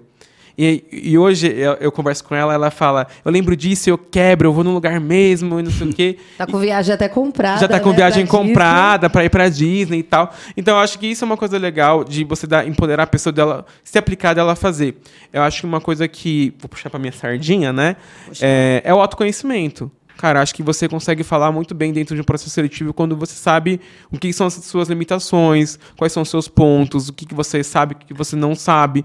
É, as pessoas têm muito receio de dizer dentro do processo seletivo que eu não sei de algo sabe? E sabe uma coisa que é, mas me complemente também, que eu percebo, que eu vejo que as pessoas ganham muitos pontos, é quando ela fala, eu não sei, mas eu vou estudar. E aí na próxima etapa do processo, às vezes cai com a mesma pessoa que foi na etapa anterior, e ela fala, ó, eu estudei aquele assunto e, agora eu sei sobre isso, isso e isso. Cara, brilha. Nossa, isso, Sabe? isso já me pegou numa entrevista que eu fiz e tipo ele me perguntou um negócio lá que eu na época eu não sabia responder. Eu falei exatamente isso eu não sei responder, mas se você quiser depois eu e tipo o cara me fez a, a oferta de emprego porque eu tinha porque eu respondi isso pra ele. Sim. Mas é que isso demonstra o quê? Que você tá interessado. Tipo assim, você foi transparente, você foi claro e, tipo assim, isso eu não sei. Mas não é porque você é desinteressado. É só você não sabe. Mas Teve você vai oportunidade de atrás. trabalhar com aquilo, Você né? não teve a oportunidade. Então, muito do que o Andy traz é isso mesmo. Gente, fala, fala, eu não sei. E vou buscar saber. Mesmo que você não passe num processo seletivo, vale dar um oi lá falar. Porque muitas das vezes fala assim: ah, me chama no LinkedIn, adiciona meu contato. Fala, nossa, cara, ou pessoa X, é, li um pouco sobre esse assunto. Você nossa, falou uma coisa que eu nunca vi, eu me nunca conta vi mais. Tal, me fala um pouco mais. Ou, ah, você tem indicação? Você tem alguma sugestão? Esse Me algum mande. livro? Me manda, eu vou dar uma lida, uma estudada. Então, é se demonstrar, tipo, interessado. Eu sempre falo, se demonstre interessado e arrisque. Uhum. Tipo, pensa que a pessoa do lado vai se arriscar. Se você não se arriscar, a pessoa do lado vai se arriscar. Então, se arrisca também. O máximo que... O não você já tem sempre. Sempre. Agora você vai atrás da humilhação, Frase né? dá pra ouvir de uma pessoa recrutadora de seu amigo na balada. Não, você, não, você já tem. Então vai atrás do seu sim e arrisca. Eu acho que isso- e, e pensa que a pessoa do lado, um- o homem branco ali, cis, hétero, etc., ele vai arriscar. Então você pode arriscar também. E tá tudo certo. Eu acho que isso é muito falando de, de hard skill, né? Acho que isso é muito olhando para esse lado. Eu não gosto muito do termo soft skill, tá? A gente tem até um autor que ele fala que não é soft skill porque não é menos, né? Então ele fala de human skills, né? De habilidades humanas, que são tão importantes quanto as hard, né? E tem Então- gente que passa no processo seletivo muito mais pela. pela- pelas habilidades humanas, exato.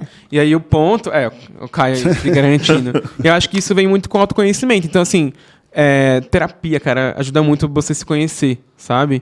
E aí, por exemplo, uma, uma pessoa que não sabe quais são suas limitações, quais são os seus pontos, ela pode deixar que o seu demôniozinho ali saia pra brincar. E faça um estrago por justamente não conhecer ele. Então, quando a gente conhece nossas limitações, a gente sabe onde a gente está pecando, a gente tenta dar uma controlada ou trabalhar em cima disso para isso não ficar tão óbvio.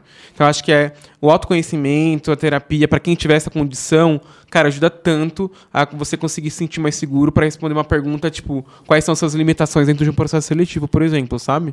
Sim. Boa. Eu acho que é isso. É, tem mais um ponto, galera? Na finalização a gente fala. É, eu acho que é isso. Primeiro de tudo, agradecer o papo de vocês dois. Você tem mais algum ponto? Não, não. Tô triste que acabou já. É, já acabou, a gente É. precisa ir embora, a gente mora longe. Eu acredito que o cara da mesa de corte também quer descansar. e eu acho que. Mas o papo foi excelente, assim, dava para conversar mais umas duas horas facilmente, assim, se possível. Acredito que vale a pena um papo dois, um, um papo mais aprofundado de algumas, algumas pontas que ficou solto, assim, pegar um tópico ou outro, assim, e aprofundar. Mas é, gostaria de agradecer todo mundo que ficou no chat, que ficou ouvindo a gente. E para aqueles que pegaram só o final ou pegaram só uma parte, a gente, como sempre, libera o podcast da, quem- é, na semana que vem, o conteúdo é, total, em vídeo, em áudio, em todas as plataformas de podcast. É, a gente também vai liberando os cortes que vão chamar a gente de racista reverso e heterofóbico. É muito bom quando as pessoas chamam a É gente. bom que viraliza do engajamento pro pai. É, é sobre. E... Só tem fã, só tem hater quem é fã. E deixar o espaço agora para vocês darem os recados finais, falar os contatos de vocês, falar, dar um salve pra mãe, pro cachorro. Ah, salve pra minha mãe que tá no céu, né? Sempre pra minha mãezinha. Mas quero agradecer o convite de vocês, foi muito bom estar aqui. É, vamos sim pro Papo 2. É, quem quiser trocar um pouco mais ideia sobre comunidade, sobre LinkedIn, sobre primeiro emprego, sobre, putz, tô, tô perdida, tô perdido, não sei o que fazer. Podem me adicionar lá no LinkedIn, Mairan Santana. Eu devo ser uma das únicas, então vai ser facinho de encontrar. Instagram também, Mairan Santana com dois As no final. É, quero super, assim, contar com vocês, assim, o que vocês precisarem, chama a gente. A gente tá aí pra fortalecer a comunidade e se quiser, pro Papo 2, a gente trazer os cases de sucesso aí, a gente traz também, que a gente anda em bando. É assim que a gente funciona. É, um beijo pra todo mundo que tá aí na live. Obrigada pela galera. Que a gente sabe, Maia deve estar aí, minha noiva, minha filha, minhas primas, minha irmã também, meus irmãos, eles sempre me dão engajamento. Hora. Família é isso. E é isso, que tô muito feliz por estar aqui, por ter, ter tido esse papo com vocês. Obrigada, Rick, aí, por fortalecer. E tá friozinho aqui, mas tá top. É, eu também quero agradecer a todo mundo que tá vendo a gente. Então, vocês conseguem me achar no LinkedIn como Anderson Victor Vieira Silva, no Instagram de Silva Psi. Chama lá, a gente gosta muito de conversar, a gente gosta muito de trocar, vocês nem Am- perceberam, amamos, né? É, a gente nem gosta. Então, queria mandar um salve pra todo mundo também. É, agradecer vocês, né, meninos? Né? Meninos são São Forte. tops. São tops. Então, agradecer a todo mundo pela, pelas realizações e a gente se tromba por aí, né? Dizer pra vocês que vocês não estão sozinhos nesse processo, né? É, às vezes, quando vocês não passar, não se culpe, a culpa não é sua. Às vezes é aquela oportunidade que vocês estão esperando ainda não chegou, ainda não é o momento, mas persista e resista que uma hora vai. É isso. Chama nós. Muito Chama obrigado, nós. família. É isso. Obrigado vocês por terem vindo. E é isso, mano. Tem muito o que falar, não. Logo É mais isso. nós tomamos estado. É isso. Falou, rapaziada. É nóis. Valeu, gente. Salve, Tchau, salve. tchau.